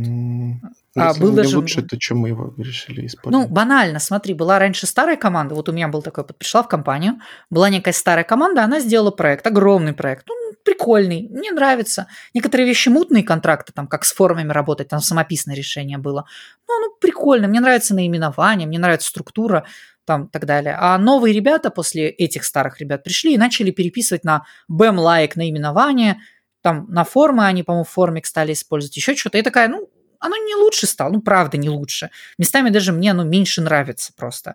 Местами, может быть, код сложнее стал, потому что раньше там было примитивное стейт хранилище, а новое использовало уже саги. Ну, саги априори усложняют, чуть дороже Да. делают разработку. Ментальная модель. Да, другая Меняется. ментальная модель. Ну, опять-таки, я такая, ну, то Legacy, мне оно больше нравится, но так как мы все договорились сейчас вот так, то значит вот так. Почему начали так писать? Почему такие стали соглашения?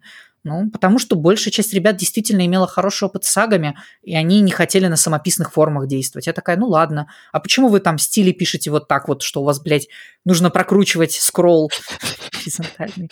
Знаешь, я Хоро- говорю, хороший Хороший BEM-нейминг это просто для админа. Приходит и говорит, что, блядь, у вас за имена классов, и уходит.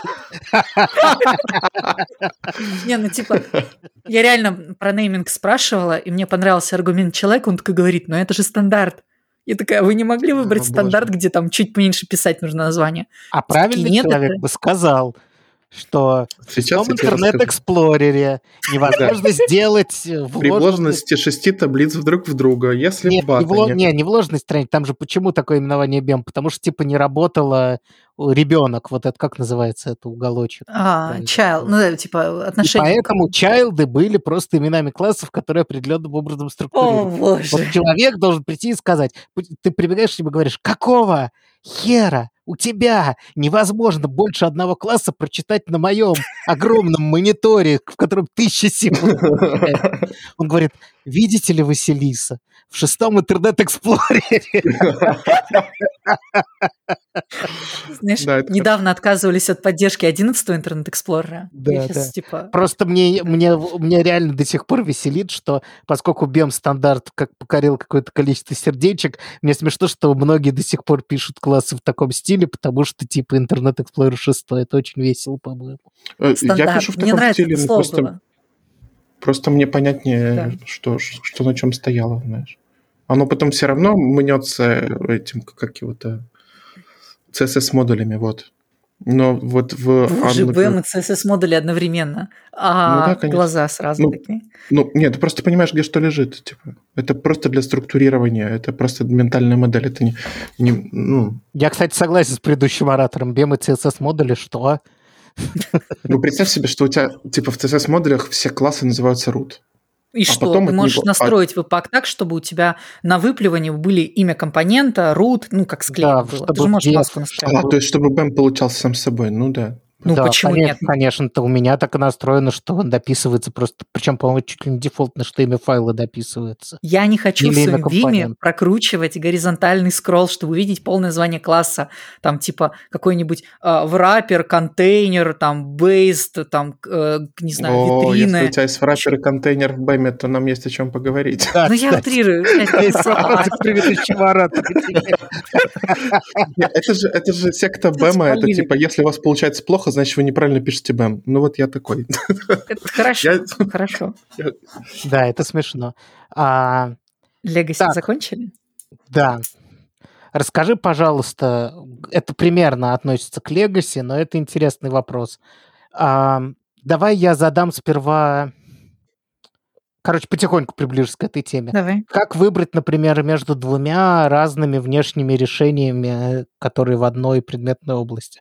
Например, двумя для Ну, React. Redux, э, там, не знаю, React, э, Hook Form какой-нибудь, там, формик, Да, или- формик или React Forms там. там.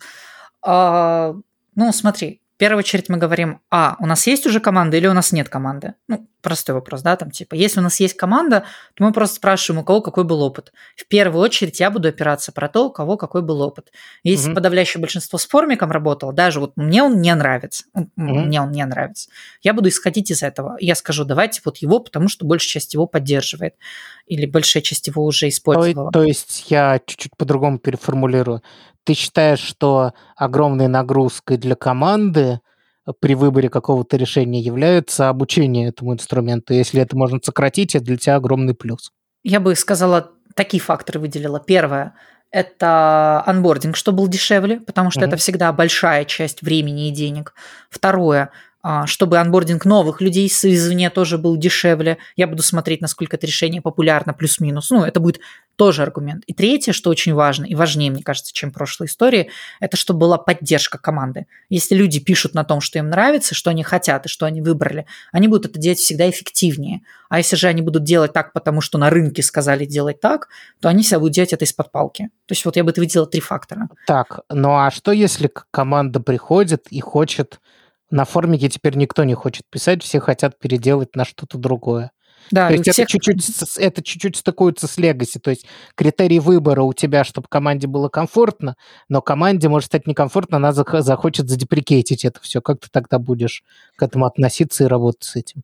Давай я такой кейс расскажу из моего опыта. Мгм. А, Получается, команда пришла и начали писать прям вот не на реакте, а просто на своем стеке технологий, на веб-компонентах чистых, Мгм. которые билдили там либо из ванильного JavaScript, либо еще из чего-то. И моя личная, моя позиция индивидуальная в том, что это окей. Ну, правда, если они выбрали, они все поддерживают это Мгм. решение, это окей. Смотрели ли они о других рисках, там, найма, сложности или еще чего, другой разговор. Нужно просветительскую деятельность вести, там, типа, как-то вот, ну, типа, ребят, раз Да- выбрали... Такой эту перспективу людям, чтобы они понимали эти критерии. Ага. да, да, да, типа вот, если вы уже выбрали, так пишете, хорошо, давайте вот просто вы чуть больше времени потратите на анбординг новых людей, обезопасьте себя тогда, я помогу им. А, но мой текущий руководитель и политика компании в том, что нет, если вы хотите писать, там, скажем, на ангуларе, вам в другую компанию. Мне эта позиция моностека не близка, то есть я бы так сказала, что это это давище. То есть, типа, Мгм. но я эту позицию разделяю, понимаю, почему она такая. То есть, вот так, я понимаю, что Мгм. хорошо, так надо, раз Ты ее понимаешь и принимаешь, и сама действуешь А, я понимаю. концепции. да, Ага. именно так. То есть, типа, поэтому, если ко мне приходят и говорят, мы хотим написать на веб-компонентах, я говорю, к сожалению, в нашей компании так не принято. Мы мальны выбирать какой-то ряд библиотек, среди них можем как-то Да, разгуляться. давай, но- давай. да. э, Но ведь стек никогда не бывает очень специфичным, иначе это просто плохое решение для компании. Верно. А, что делать, когда на чуть более низком уровне? Вот, например, именно с формами. Вряд ли это у Библиотеки, вас формы, да. прописано, да. А, прописано на удивление. У нас А. есть два решения для форм, и несколько команд используют одно решение, несколько команд используют другое решение, а есть еще Legacy, которые писали по другим принципам. Мгм. И я в этом скажу так, что, ну, если и мог, пускай, пусть это будет просто задокументировано. А если сейчас новая команда решит писать, м? А про переход вот этот вот, типа, когда А, все то же самое, то есть, типа, новое. если команда приняла решение, что она хотят на какую-то вообще третью библиотеку перейти, либо же на какую-то, которая уже есть, ну, то есть мы будем просто об этом разговаривать, ну, презентуйте, покажите, если ваша Ага, команда как- вас какие поддерживает. для тебя, то есть критерии, если пытаться как-то это э, в голове виду- уложить, э, то есть Хорошо. это анбординг, это вкатывание новых людей, а есть ли у тебя какие-то технические критерии, или ты отдаешь это полностью на Вот. откуп команде? Денис, в этом-то и прикол. Я-то на уровне уже не руководителя команды, а руководителя подразделения. А, ага. Поэтому, типа, я должна просто создать условия, чтобы мои руководители, они могли такие решения принимать.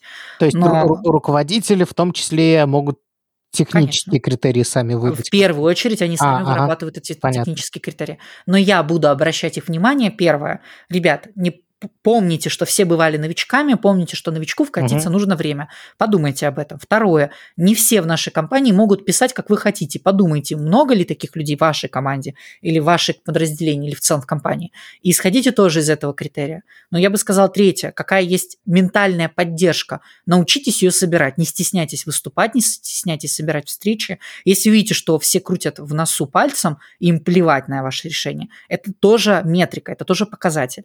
Если же все поддерживают вас сердечками и пишут вам «да, наконец-то Мгм. уже», это тоже сигнал. Нельзя То это игнорировать. Грубо говоря, ты вообще являешься реально человеком, который создает атмосферу и дает другую перспективу команде. То есть Я ты не являешься, а, ты не являешься человеком, который непосредственно участвует в выборе технологий. Боюсь, что нет. Ага, уже, не, не, наверное, это, это да. хорошо, это интересно. А, ну и, соответственно, переход к следующему. Это был заход на тему. Давай. Если одно из этих решений это внутренний велосипед. А, хочется по написать больному. твое. А, А, сразу прям сердечко, короче. У меня сейчас в компании а, есть самописные решения. И эти самописные решения, они типа там одним из контрибьюторов браузер-листа, короче, типа Мгм. сделаны. И они тоже open source. То есть они велосипеды, но они open source. Там, знаешь, по 1000, под 800 звездочек на гитхабе и все Мгм, такое. мгм. Как тебе Ну, так такой заход? не считается. Ага, нет, все равно это велосипед и кусок говна, потому что как бы есть решение на 17 тебя тысяч звездочек, условно говоря, которые гораздо лучше. Я думаю, О, скрывает этого. А типа, а ты, ты так говоришь, типа, своим подчиненным, которые вот это вот в open source, ты еще звезды А, нет, смотри, давай так, типа человека, который уже, типа, это open source нет нашей компании, но велосипед остался в наследство. Ну, знаете, вот это типикал история про Яндекс. Ну да, то есть 400 из этих звездочек это изнутри пришло. Вполне. Ну, ладно, я говорю, наверное, немножко про другое. А, Я так скажу. Мы всегда при выборе решения исходим из каких-то субъективных критериев, да, то есть, типа, пытаясь добавить какой-то объективности, мы, конечно же, можем это сделать сиюминутно, но эта объективность, она будет постоянно перестраиваться. Важные вещи, они меняются в кварталах, в масштабах там и так далее. Поэтому нам нужно исходить там в большей степени из того, что более поддерживаемо, более расширяемо. То есть, опять-таки, приземленно, да, я говорю ребятам там в том числе, а, мы отдаем а, предпочтение решениям, которые размещены не на внутреннем NPM, а на внешнем. Это мы прям вот в первую очередь. Если вы действительно хотите контрибьютить, писать свою библиотеку или что-то делать, давайте мы это прям вот трижды обоснуем, вот прям четырежды обоснуем. И я считаю это важным, то есть прям очень важным. Если мы можем использовать это в качестве ну, простого аргумента на какой-то конференции, знаешь, типа формате, а мы там контрибьюторы, там типа в Airbnb конфиг. Я хочу этого. Я считаю это важным. Если мы можем всем новичкам говорить, ну, мы используем там публичное, там, типа вот формик тот же, то я считаю это важным. Если же мы используем как какой-нибудь там yet форм внутри себя, Мгм. или э, что-то yet another ESLint config, то я такая типа просто-напросто буду всегда топить, чтобы это выпилено было. Вот прям, вот прям было выпилено. Если это что-то внутри было выращено, и что-то внутри какое-то время росло, и оно долгое время уже без поддержки, а уже есть более современное, более лучшее решение, я буду топить отказаться от этого выращенного решения, которое уже полумертвое. Считать перейти его на легаси, собственно. Считать его легаси в том числе. Не я буду принимать это решение. Я буду Мгм. топить, я буду закладывать это, как говорить руководителю, знаешь, аля, мол, подумай, может, это ерунда, ну подумай, ну вот точно ли ты хочешь это? То есть, как, знаешь, Inception. Да, типа через какое-то время он придет и скажет, Василиса, тут подумал, Я классно опять вы такая подумал, мысль. Мы с, тобой, мы с тобой никогда про это не говорили, но я подумал, может, я откажусь от этого внутри велосипеда. Ты не Да, против, да. правда? Василиса такая, о, прям сердечко. Ну давай обсудим, да. Ну вот, Нет, а, Да, давай ты, давай ты обоснуешь, это же временно переписывать. не, наоборот, наоборот, я такая, типа, говорю, нужно время, вообще без проблем, сейчас выбьем, я помогу тебе, если надо. Класс. Да. А, Я на самом деле не знаю, то есть до Яндекса мне всегда нравились самописные решения. Прям вот нравились. Когда я пожила в мире У те- Яти, У тебя, у тебя просто травма, понимаешь? Ты, ты Да. так говоришь, потому что у тебя ты травмирована велосипедами в Яндексе. Ты просто хороших велосипедов не видел. Знаешь, вот свой самописный а, кибернетис, свой Ой, я, я самописный так пас, сейчас. Да, да, я свои понимаю. самописные, короче, UI-либы, языки программирования, библиотеки, вот этот питон свой самописный, Java своя самописная, все свое самописное. По Я всему типа- согласен, это, кроме ты сейчас на кот, это ты сейчас на Kotlin наехала, да? Понятно, понятно. Все, Не, UI либо да ладно, пусть будет самописные. Э, Ничего себе такого. Короче, у нас самописные вещи, они, которые domain специфик. У нас очень много внутренних библиотек, но их даже open source нет смысла, потому что они про наш домен. Вот. А все, что решает общие задачи, типа Lodash, конечно, мы писать не будем нахрен. Да, вот, собственно, вопрос у меня был в том, что линия, еще один вопрос, поскольку я твою позицию понял, она логичная, ибо особенно в той перспективы той позиции, в которой ты находишься. Но возникает вопрос э, еще, насколько ты до мышей докапываешься в этом плане, потому что теоретически все, кроме совсем конкретной реализации, можно откуда-нибудь взять. Всякие там утилити функции написано сто раз. Вопрос, А, понимаешь, насколько специфично требование использовать внешние поддерживаемые ам, куски тут кода. Если ты ко мне этот вопрос задаешь, Да, то я бы так да. сказала. А, У меня есть моя внутренняя позиция, да, Мгм. в формате. Если это одна строчка, если вот это был недавний разговор насчет маска телефона. Есть Мгм. либо, которая там типа прям, она экспортит просто одну строчку, маску телефона. И я считаю, что да, нормально сделать npm install это либо, это нормально, это окей, мне это нравится, я этому буду отдавать предпочтение личное внутреннее. А, если у тебя внутри тебя какие-то вещи колышутся, и в целом большая часть людей не хотят такие мелочи а, импортить, а хотят просто держать в папке utils, ну, я тут скорее буду придерживаться большинства. Нужно понимать, что моя позиция – это больше такой политик. То есть мне нужно поддерживать большинство, и это большинство воспитывать в обратную сторону. А, вот. При этом, Вообще если мы говоря, говорим... как человек, который писал недавно на нативном JavaScript реализацию маски телефона, должен сказать, что эта задача не такая простая. Но она в одну строчку, понимаешь? То есть, типа, и человеку кажется, что тебе А, easy. подожди, это просто... Нет, там просто же, если реализовывать компонент маски телефона, input с, маски Не, мы говорим про... Я говорю про регулярку, которая А, правильно а, отслеживает господи. телефоны международные и все-все-все А, возможные. ага, ага. То есть, а, как бы, там больше случаев учтено, чем то, что учтет там тот же самый разработчик. Мгм. посмотреть. Я не помню название пакета, но у него было дохрена звезд, и там на- дохрена ищу, и там реально контрибьют даже был. И я прям показываю челу, говорю, смотри, это ну, как бы ну, прикольно, это важно. Почему Мгм. мы отказываемся от этого публичного опыта, а ты сейчас будешь что-то со Stack Overflow копировать? Ну или реально... история про регулярку, правильную регулярку на e-mail, Да, да, да. которая типа там килобайтная. Боже. Ну, Это переборно, да. Ну да, но типа все учит, всю специфику учитывает, возможно, по стандартам.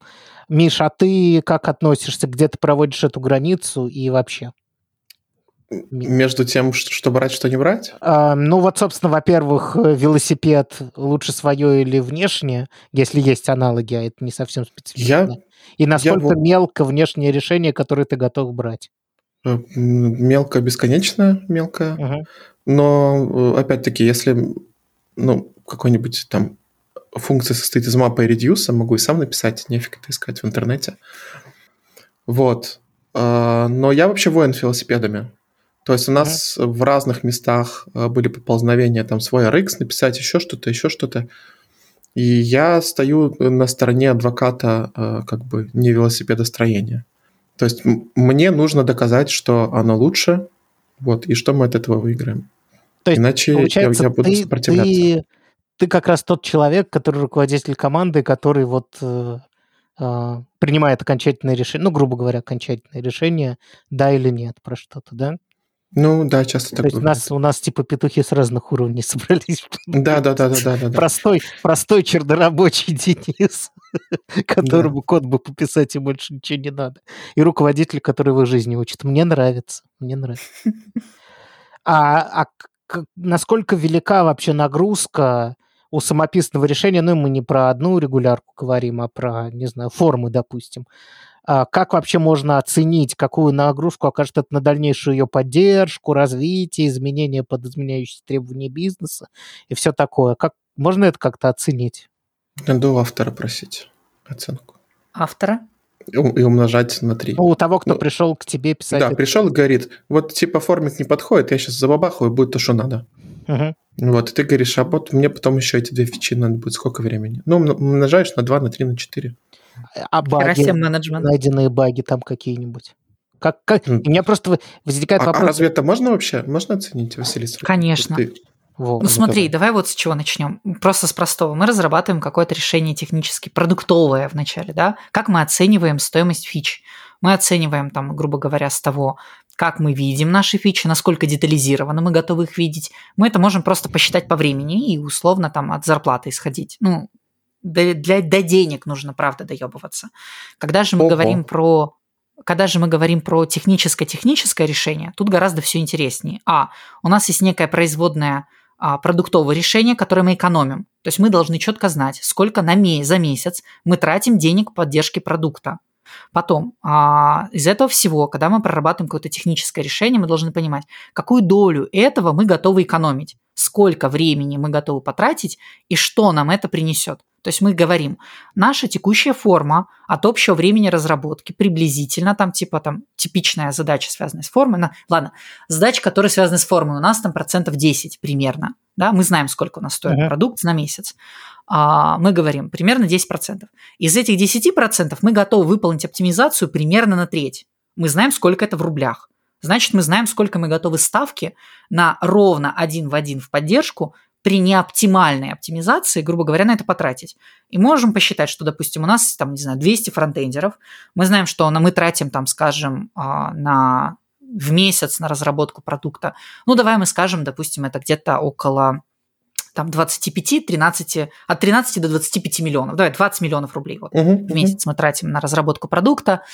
И это очень бедные фронтендеры, которые получают меньше 100 тысяч рублей, получается. Нормально, нормально. У нас, А, у нас когда мы когда такие расчеты пытаемся делать, у нас они вообще все по рублю получают для простоты. Хорошо. Вот. И теперь мы типа опускаемся, что мы говорим, мол, реально, у нас вот мы готовы на треть времени по нашим субъективным ощущениям сэкономить а, с нашим решением. Потом мы говорим, наше решение будет э, состоять из трех этапов внедрения. Первое – это MVC, где мы сможем подсчитать, реально ли на треть мы экономим время или нет.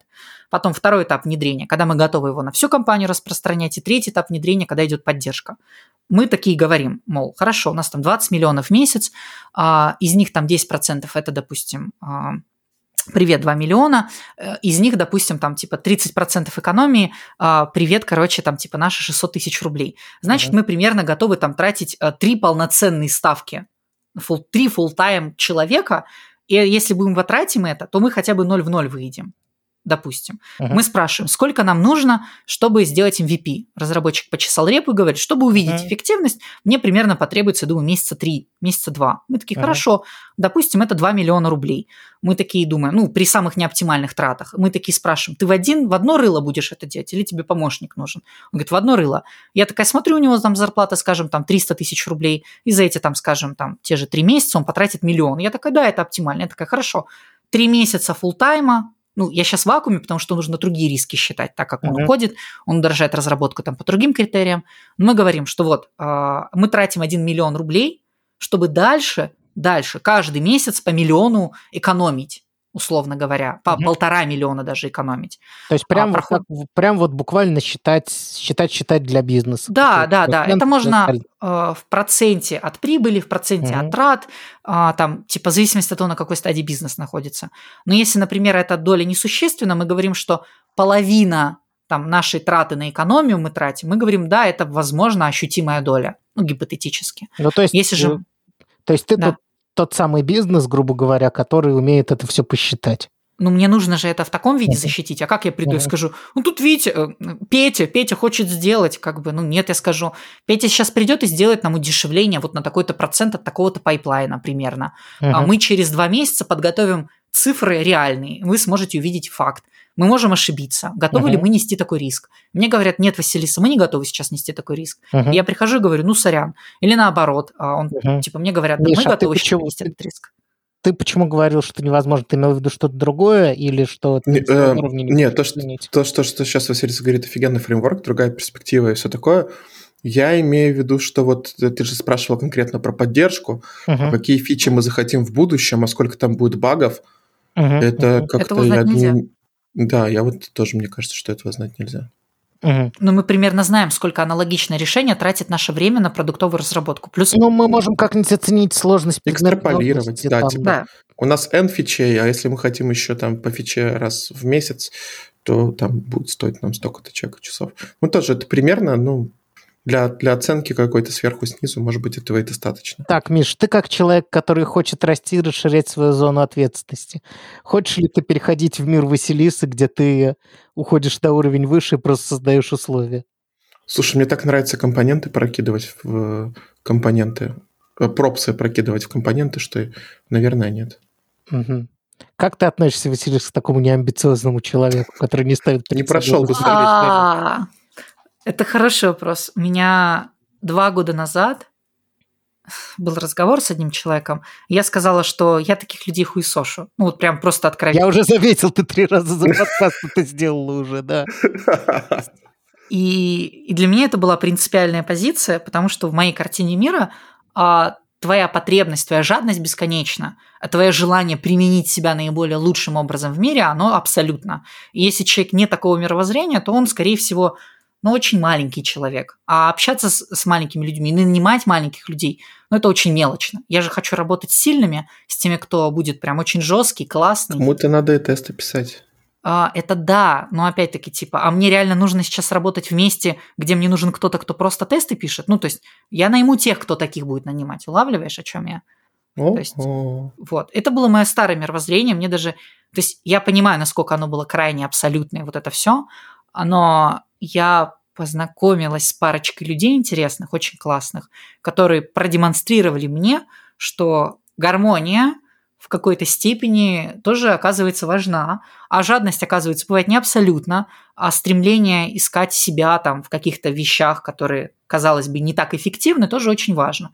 И общение Мир с вообще этими не только из работы состоит. да, да, да, да, да, да, именно об этом я и говорю, что, то есть, оказывается, как бы это очень важно. Это был пару примеров таких людей, с которыми я общалась близко, увидела их, увидела, насколько они интересны, это важно. То есть для меня это было, что все люди казались скучными, которые не такие. Которые А я увидел- неамбициозные. Ага. Да, да, да. А я увидела интересных людей, с которыми можно о сложных вещах говорить, которые готовы и меня поставить в позицию, что я, а, некомпетентна. Я такая, о, неплохо. И мне это так понравилось, что я такая, ладно, допустим. Я такая, хорошо, я допускаю таких людей, их существование. Во. Спасибо, спасибо. Блин, сейчас, сейчас просто все по всему миру, все мелкие люди всего мира спокойно просто выдохнут. Ваше существование допустимо. Если твоя амбициозность приведет тебя к императрице вселенной, то мы хотя бы поживем еще пару лет при твоем правлении, Это не сразу не нас факт. Может уничтожат. быть, как бы на той позиции мое мировоззрение поменяется. Это а- Человек – это процесс. Вот процесс. И вот, в общем, я думаю сейчас, что меня радуют люди, у которых есть какой-то интерес. Я бы так сказала. Разделила бы людей на там типа тех, у кого Но, вообще подожди, есть интерес. интерес же... А а ты имеешь в виду какого рода интерес? Просто Любого, интерес бывает абсолютно. именно расти. Шире, чем... Да, Интерес- шире, чем просто... шире, чем что? Шире, чем просто шире. Вот я так скажу. Я сейчас на собеседованиях могу задать два вопроса, которые ставят в тупик всех. Первое. Давай какие мне, игры стой, стой. компьютерные ты играешь? Какие О, я. В тупик О, не на- ставят. На это я легко отвечаю, меня часто Да. спрашивают. А второе, Так. типа, смотришь ли ты аниме? Если да, то какое последнее смотрел? Иногда. Иногда. Как- Какое ты последнее смотрел, Миш? А мы недавно Миядзаки пересматривали. Самое последнее это Тором был. О, это... Это я как показывал. таки да. ремастеры версии в кинотеатре показывали или вы сами? Не-не, на большом 4К телевизоре в комфорте своего дома.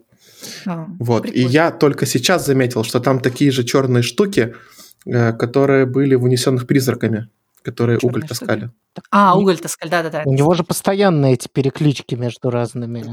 Я так понимаю, что это просто вообще из японской культуры какие-то А, твари, Понятно. Да. вот, которых он рисует, да. Да, я В общем- в общем, в Final вот, Fantasy Кажется, я тоже. Нет, А, подожди, а- Кажется, про игры еще не сказал. А Death Stranding Проигрывать, сейчас в опять чё играть? нажимаю. В ремастер Ну, Death а Stranding играю. В прошлый Соревновательно раз- играешь что-нибудь? Э, Не, мне не интересно соревноваться в играх. Соревновательно я играю что и когда. Ха-ха, О. Потому что я там хорош. А ты хорош. На- Надо будет, надо будет, кстати, поиграть. Ладно, хорошо. Я буду потихонечку заканчивать. Есть ли у кого-то какие-то финальные слова, недоговоренности? Э, Не хочешь ли ты порекламировать, наниматься к вам, например? Ты так все классно расписал, и теперь все захотели к вам устраиваться. Э, Все те четыре слушателя, которые... Эй, эй, эй, четыре у нас шоу. Шоу у Здесь, нас здесь, слушают. да, тысячи полторы-две тебя услышат. Неплохо. А, но я бы так сказала, что я работаю в Сбермаркете, и я строю инфраструктурное подразделение. Если у вас есть желание строить что-то невероятно сложное, и вы уже чувствуете, что челленджи для вас закончились, у нас эти челленджи будут. И, но, опять-таки, не то, чтобы у меня много открытых позиций. С другой стороны, если вы DevOps или QA, или вы знаете хороших девопсов или тестировщиков, то вот прям у меня есть открытые позиции. А, да, Сбермаркет Программ- классное место. Программисты не нужны, Миша. Вот так вот. Программ- Программисты, Это да, понятно. Не, ну типа нужны только хорошие, сильные, прям такие жесткие, деды, короче. Если вы недостаточно кстати. жесткий, то не ко мне в подразделение. Если вы недостаточно жесткий, если вы не челленджер в Лиге Легенд, минимум. Черт, ты хорош. Да, правда, челленджер минимум это. Да. Вот, как так? Мастеров не берем, сори, недостаточно жесткий. Вот, так, все отлично. Мы, по мне очень понравился наш разговор, по-моему, просто замечательно. Спасибо тебе Спасибо. большое за уделенное время. Спасибо. Вот, все, всем пока. Пока-пока. Пока.